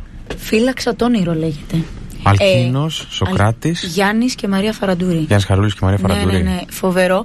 Και τους έδωσε την άδεια ο Μίκης και τους είπε ότι πάρτε τα τραγούδια μου και κάντε οποιαδήποτε διασκευή θέλετε, και ο καθένας διάλεξε πέντε έξι από αυτά, και αυτό που ακούσαμε τώρα νομίζω το ακούμε κιόλας.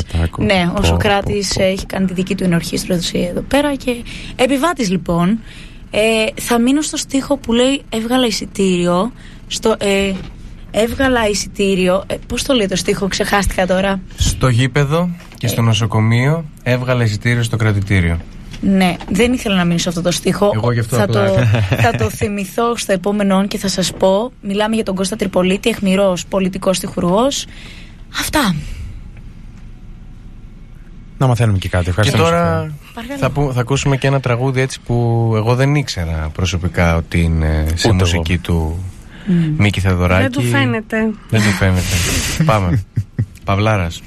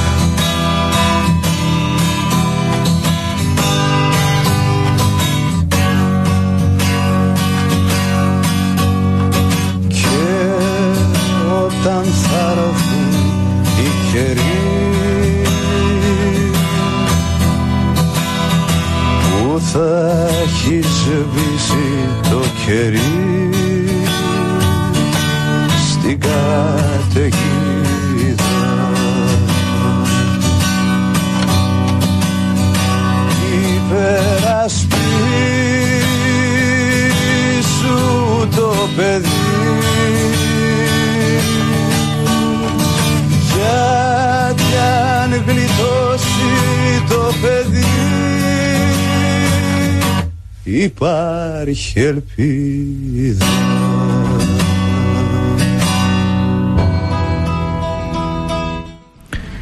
Αυτό γιατί υπερασπίσου το παιδί, γιατί αν γλιτώσει το παιδί υπάρχει ελπίδα. Μεγάλη κουβέντα του Λευτέρη Παπαδόπουλου. Αυτό ήθελα να πω. Γιατί πρέπει πόσο μεγάλη κουβέντα, να, δώ, να δώσουμε τέλος πάντων ε, τα εύσημα. Ναι, που θα έλεγε και ο Γαότο κέρατο. Ε, να πούμε ότι μόλις μας ενημέρωσε ο κύριος Παπαδάκης. Ε, είναι ο υπεύθυνος καθηγητής. Ε, είναι ο λόγος που υπάρχει αυτό εδώ. Πανεπιστημίου, ναι, για τον σταθμό, βεβαίως. Και τον ευχαριστούμε. Δηλαδή, όποτε μου δίνετε ευκαιρία, θα του λέω ένα μεγάλο ευχαριστώ. Ε, να πούμε ότι αύριο στις έντεκα το πρωί στον App F M θα παιχτεί όλο το αξιονιστή σαν playlist. Ε, και κατά τις δώδεκα, δώδεκα και μισή, όταν τελειώσει το αξιονιστή, θα παίξει όλη. Στον αέρα του Απ Εφ Εμ όλη η συναυλία που είχε γίνει το δύο χιλιάδες οκτώ, όλο το αφιέρωμα με τη χοροδία εδώ του Πανεπιστημίου Πατρών ε, στο Μίκη Θεοδωράκη. Έτσι σαν ένας ακόμα, μια ωραία ευκαιρία ακόμα να γεμίσει ε, όλο το πρόγραμμα. Ένας μικρός φόρος τιμής, τίποτα. Ναι. Και την Κυριακή ο κύριος Φωκάς στις εννιά με δώδεκα και μισή μία θα κάνει επίσης ένα αφιέρωμα έτσι δικό του με τραγουδιά του Μίκη. Παντού Μίκης.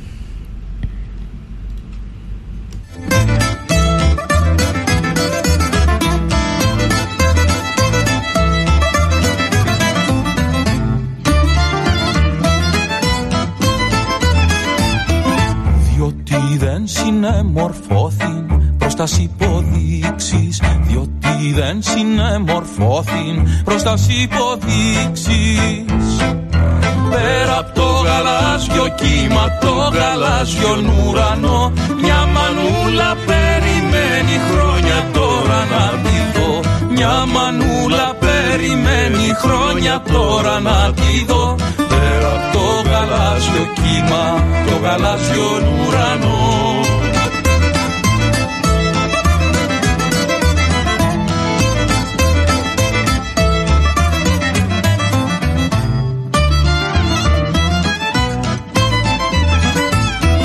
Διότι δεν συνεμορφώθην προς τας υποδείξεις, διότι δεν συνεμορφώθην προς τας υποδείξεις.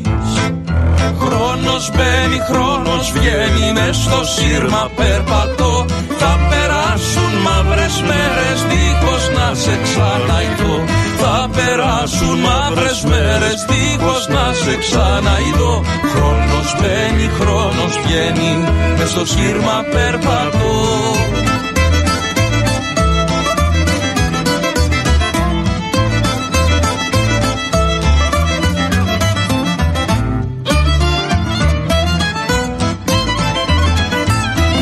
Διότι δεν συνεμορφώθην προς τας υποδείξεις, διότι δεν συνεμορφώθην προς τας υποδείξεις.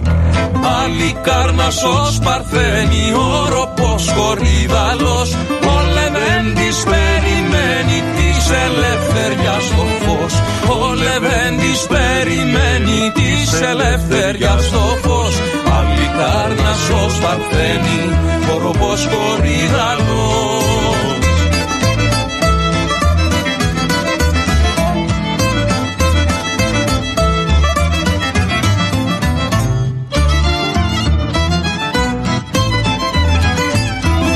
Διότι δεν συνεμορφώθην προς τας υποδείξεις, διότι δεν συνεμορφώθην προς τας υποδείξεις.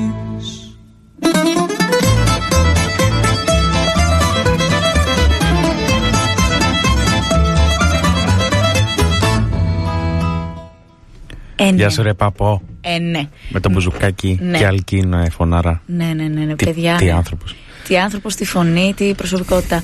Μιλάμε για Αλκίνο Ιωαννίδη και Μανώλη Πάπος. Το Διότι δεν συνεμορφώθην κυκλοφόρησε η εκδοχή αυτή που ακούσαμε στο Φύλαξα το όνειρο μαζί με όλα τα υπόλοιπα που έχουμε ακούσει τώρα αυτές τις ώρες μαζί. Να πω όμως πώς γράφτηκε και πότε.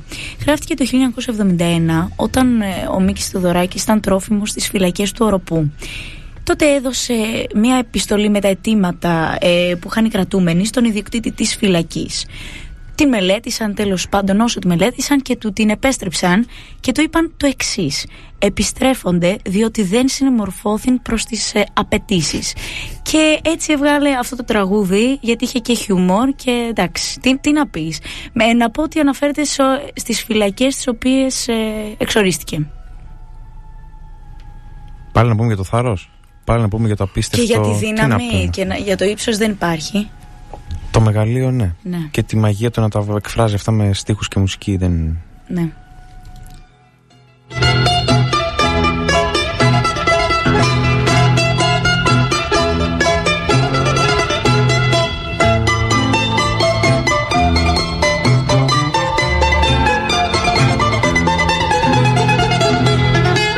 Με μαχτισμένο κάθε πέτρα και κάθε καρφί του πίκρα και λιγμό. Μα όταν γυρίζαμε το βράδυ απ' τη δουλειά, εγώ και εκείνη όνειρα φιλιά. Το περνά γερά στην βροχή, μα ιτάλι μάνι κι αγκαλιά και γλυκά παντοχή. Αχ, το σπιτάκι μας κι αυτό είχε ψυχή. Πάρτο στεφάνι μας, πάρτο γεράνι μας, στη δραπετσόνα πια δεν έχουμε ζωή. Κράτα το χέρι μου και πάμε αστέρι μου, εμείς θα ζήσουμε κι ας είμαστε φτωχοί.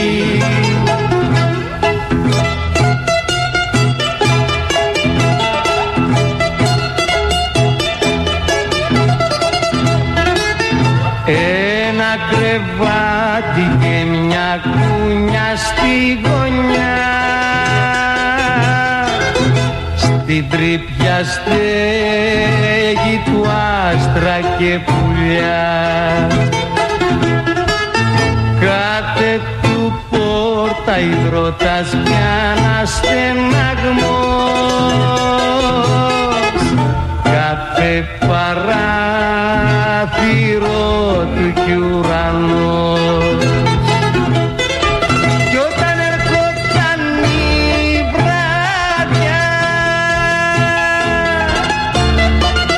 μες στο στενό σοκάκι ξεπαντώναν τα παιδιά.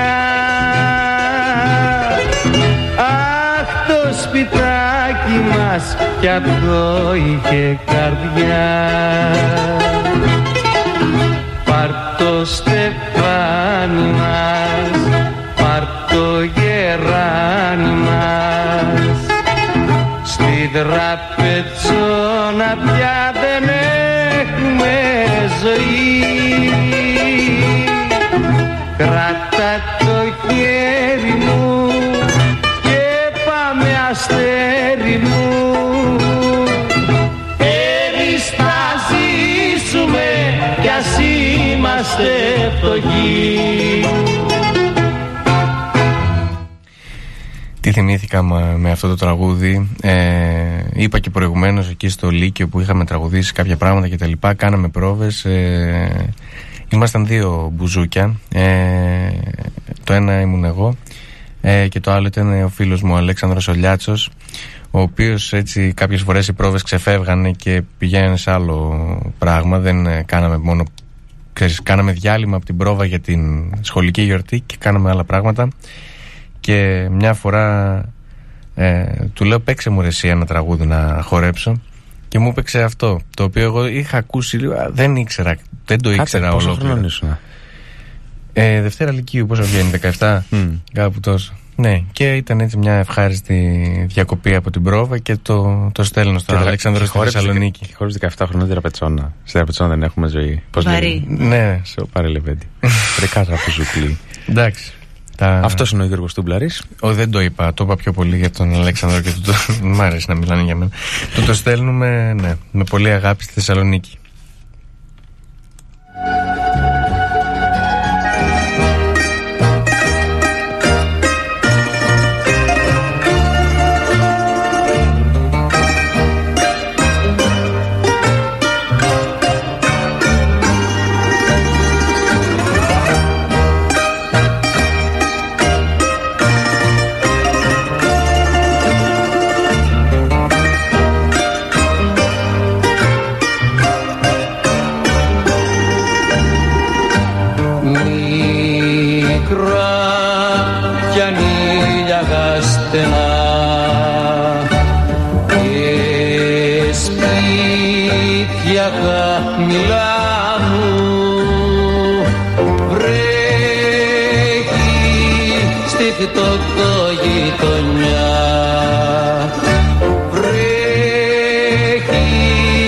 Στην καρδιά μου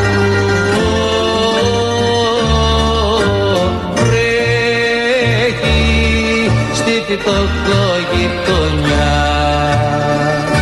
Βρέχει και στην καρδιά μου.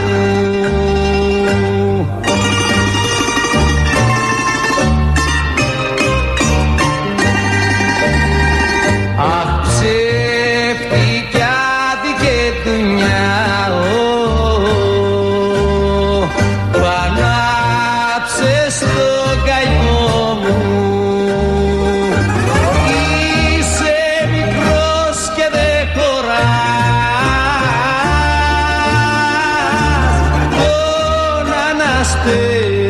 Τώρα να στενάγα μου.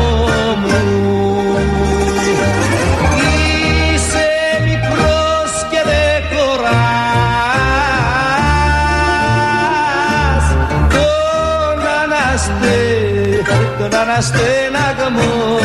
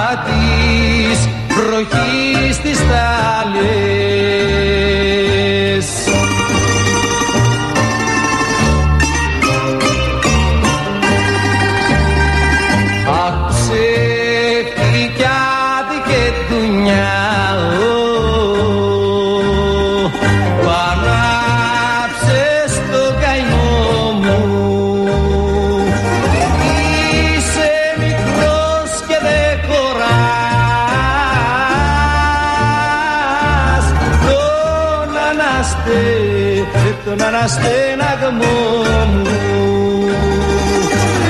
Είσαι μικρός και δεν χωράς.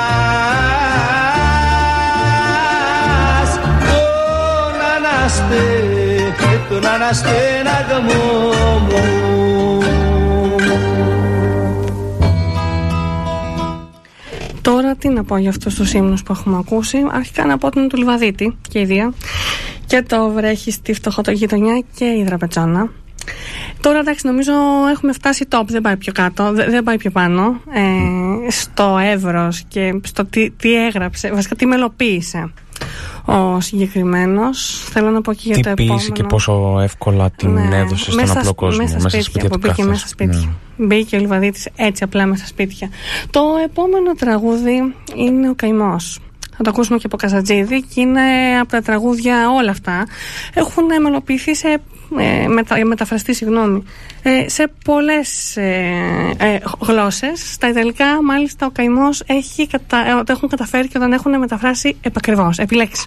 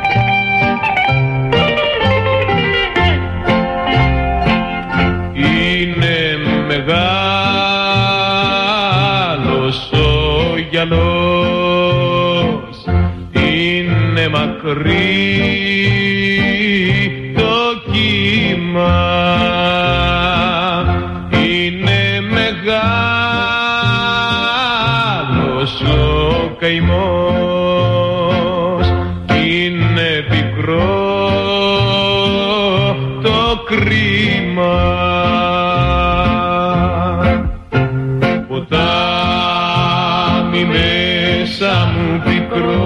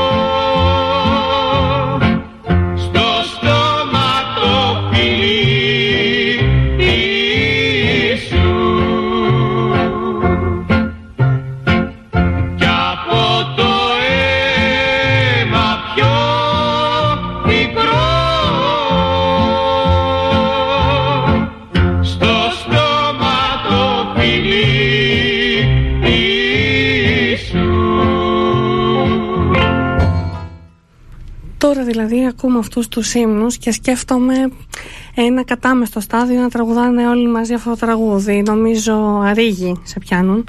Ε, γενικά θέλω να σχολιάσω αυτά τα τραγούδια. Όλα αυτά τα τραγούδια έχουν την κλασική πεν, τη, τη, τον κλασικό Θεοδωράκη, τον κλασικό μπουζούκι Θεοδωράκη. Ναι. Ωστόσο θέλω να πω ότι αυτά τα τραγούδια δεν τα κάνει μόνο το μπουζούκι. Πριν κάποια χρόνια είχα πάει στο Μέγαρο Μουσικής Αθηνών και ήταν ε, η Εθνική Ορχήστρα της Βιέννης. Ε, οπότε δεν μιλάμε για μπουζούκια πλέον, μιλάμε για κλασική μουσική και τραγουδούσε ο Μάριος Φραγκούλης. Oh, ε, ναι, παιδιά, ήταν ε, μια εμπειρία η οποία δεν θα την ξεχάσω. Λέγαμε όλοι μαζί στο Μέγαρο Μουσικής Αθηνών. Μπορώ να πω, ήταν μια εξαιρετική εμπειρία και δεν θεωρώ, είμαι πλέον πεπισμένη μετά από αυτό, αυτό που είδα, ότι δεν υστερεί σε τίποτα το, το ίδιο τραγούδι χωρίς μπουζούκι. Δεν, δεν εννοώ ότι δεν προσθέτει, ωστόσο δεν υπολείπεται σε τίποτα. Αυτό θέλω να πω.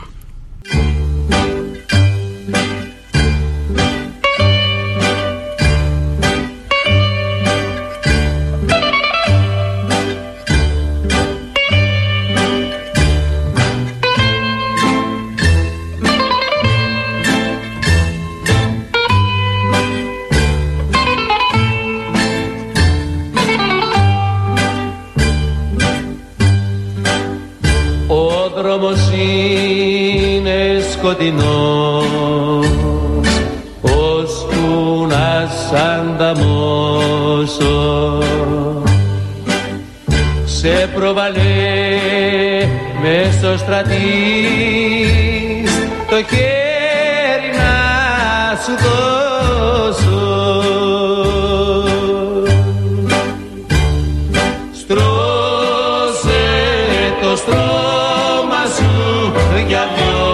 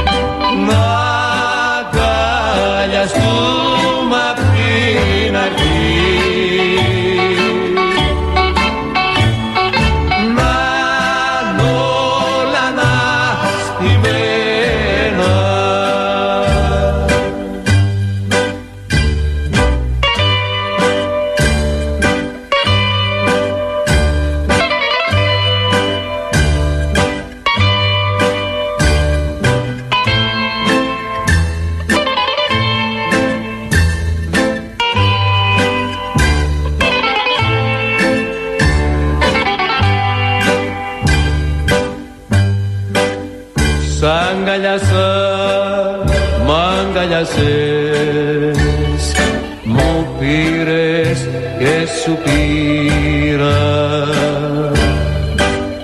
χάθηκαμε στα μάτια σου και στη δική σου μοίρα.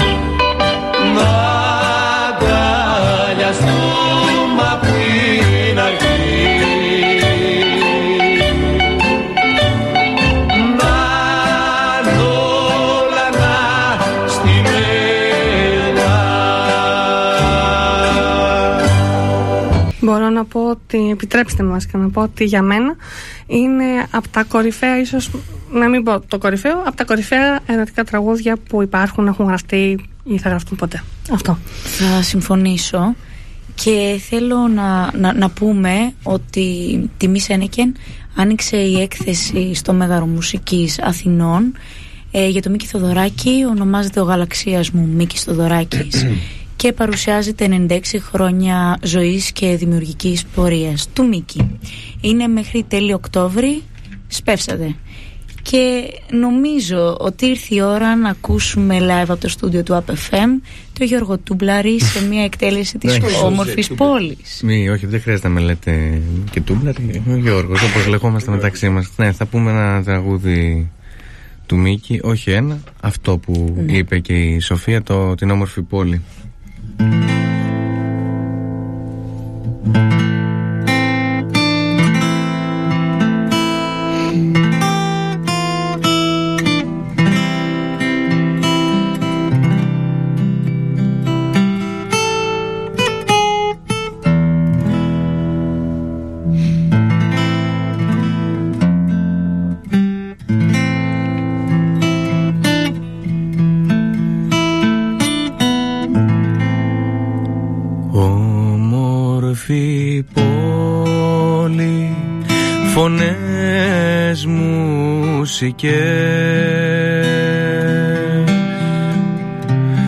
Απέραντι δρόμοι, κλεμμένες ματιές, ο ήλιος χρυσίζει, χέρια σπαρμένα.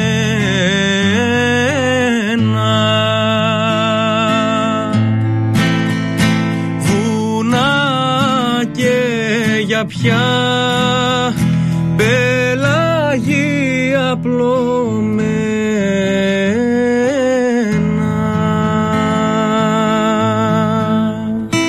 θα γίνεις δικιά μου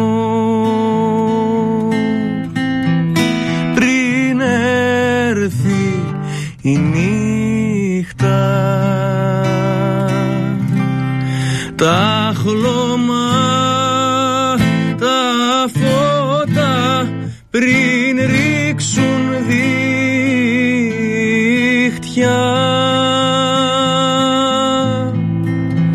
θα γίνεις δικιά μου.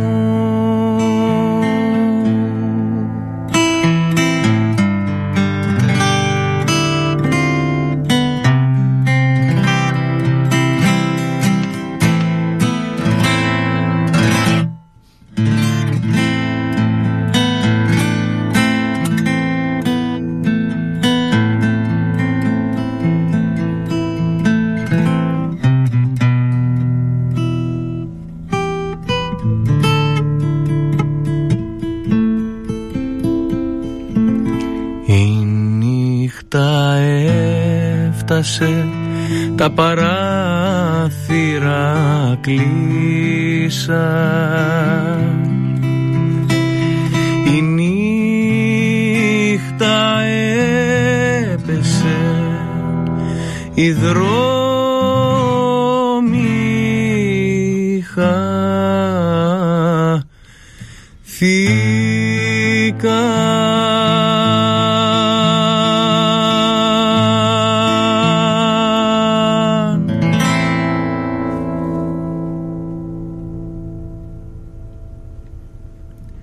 Αυτό είχα να πω εγώ για τον Μίκη. Γιώργη, ευχαριστούμε. Όχι, όχι. Και εμείς τι να πούμε μετά από αυτό. Μετά από αυτό κλείνουμε. Να σας ευχαριστήσω που ήμασταν τέλος πάντων όλοι εδώ. Ε, ακούσατε ένα τρίωρο και λίγο παραπάνω τη Σοφία Καβαδά, τον Πάνο Μπάκα και τον Γιώργο Τούμπλερη. Και τη Σοφία Μπρέγιαννη. Μην λέμε μισά πράγματα. Ναι, ναι. Έπρεπε με ανακεφαλαίωση. Ο Δήμος Πατρέων με το ονομάζει το Δημοτικό δύο σε Δημοτικό δύο Πατρών Μίκης Θεοδωράκης. Παίζουν ε, για τις επόμενες μέρες από τα μεγάφωνα του Δήμου. Οπότε... Θα κλείσουμε νομίζω με το αγαπημένο του νομίζω τραγουδιά, ναι. Την άρνηση. Φιλιά πολλά. Καλό βράδυ. Καλό βράδυ.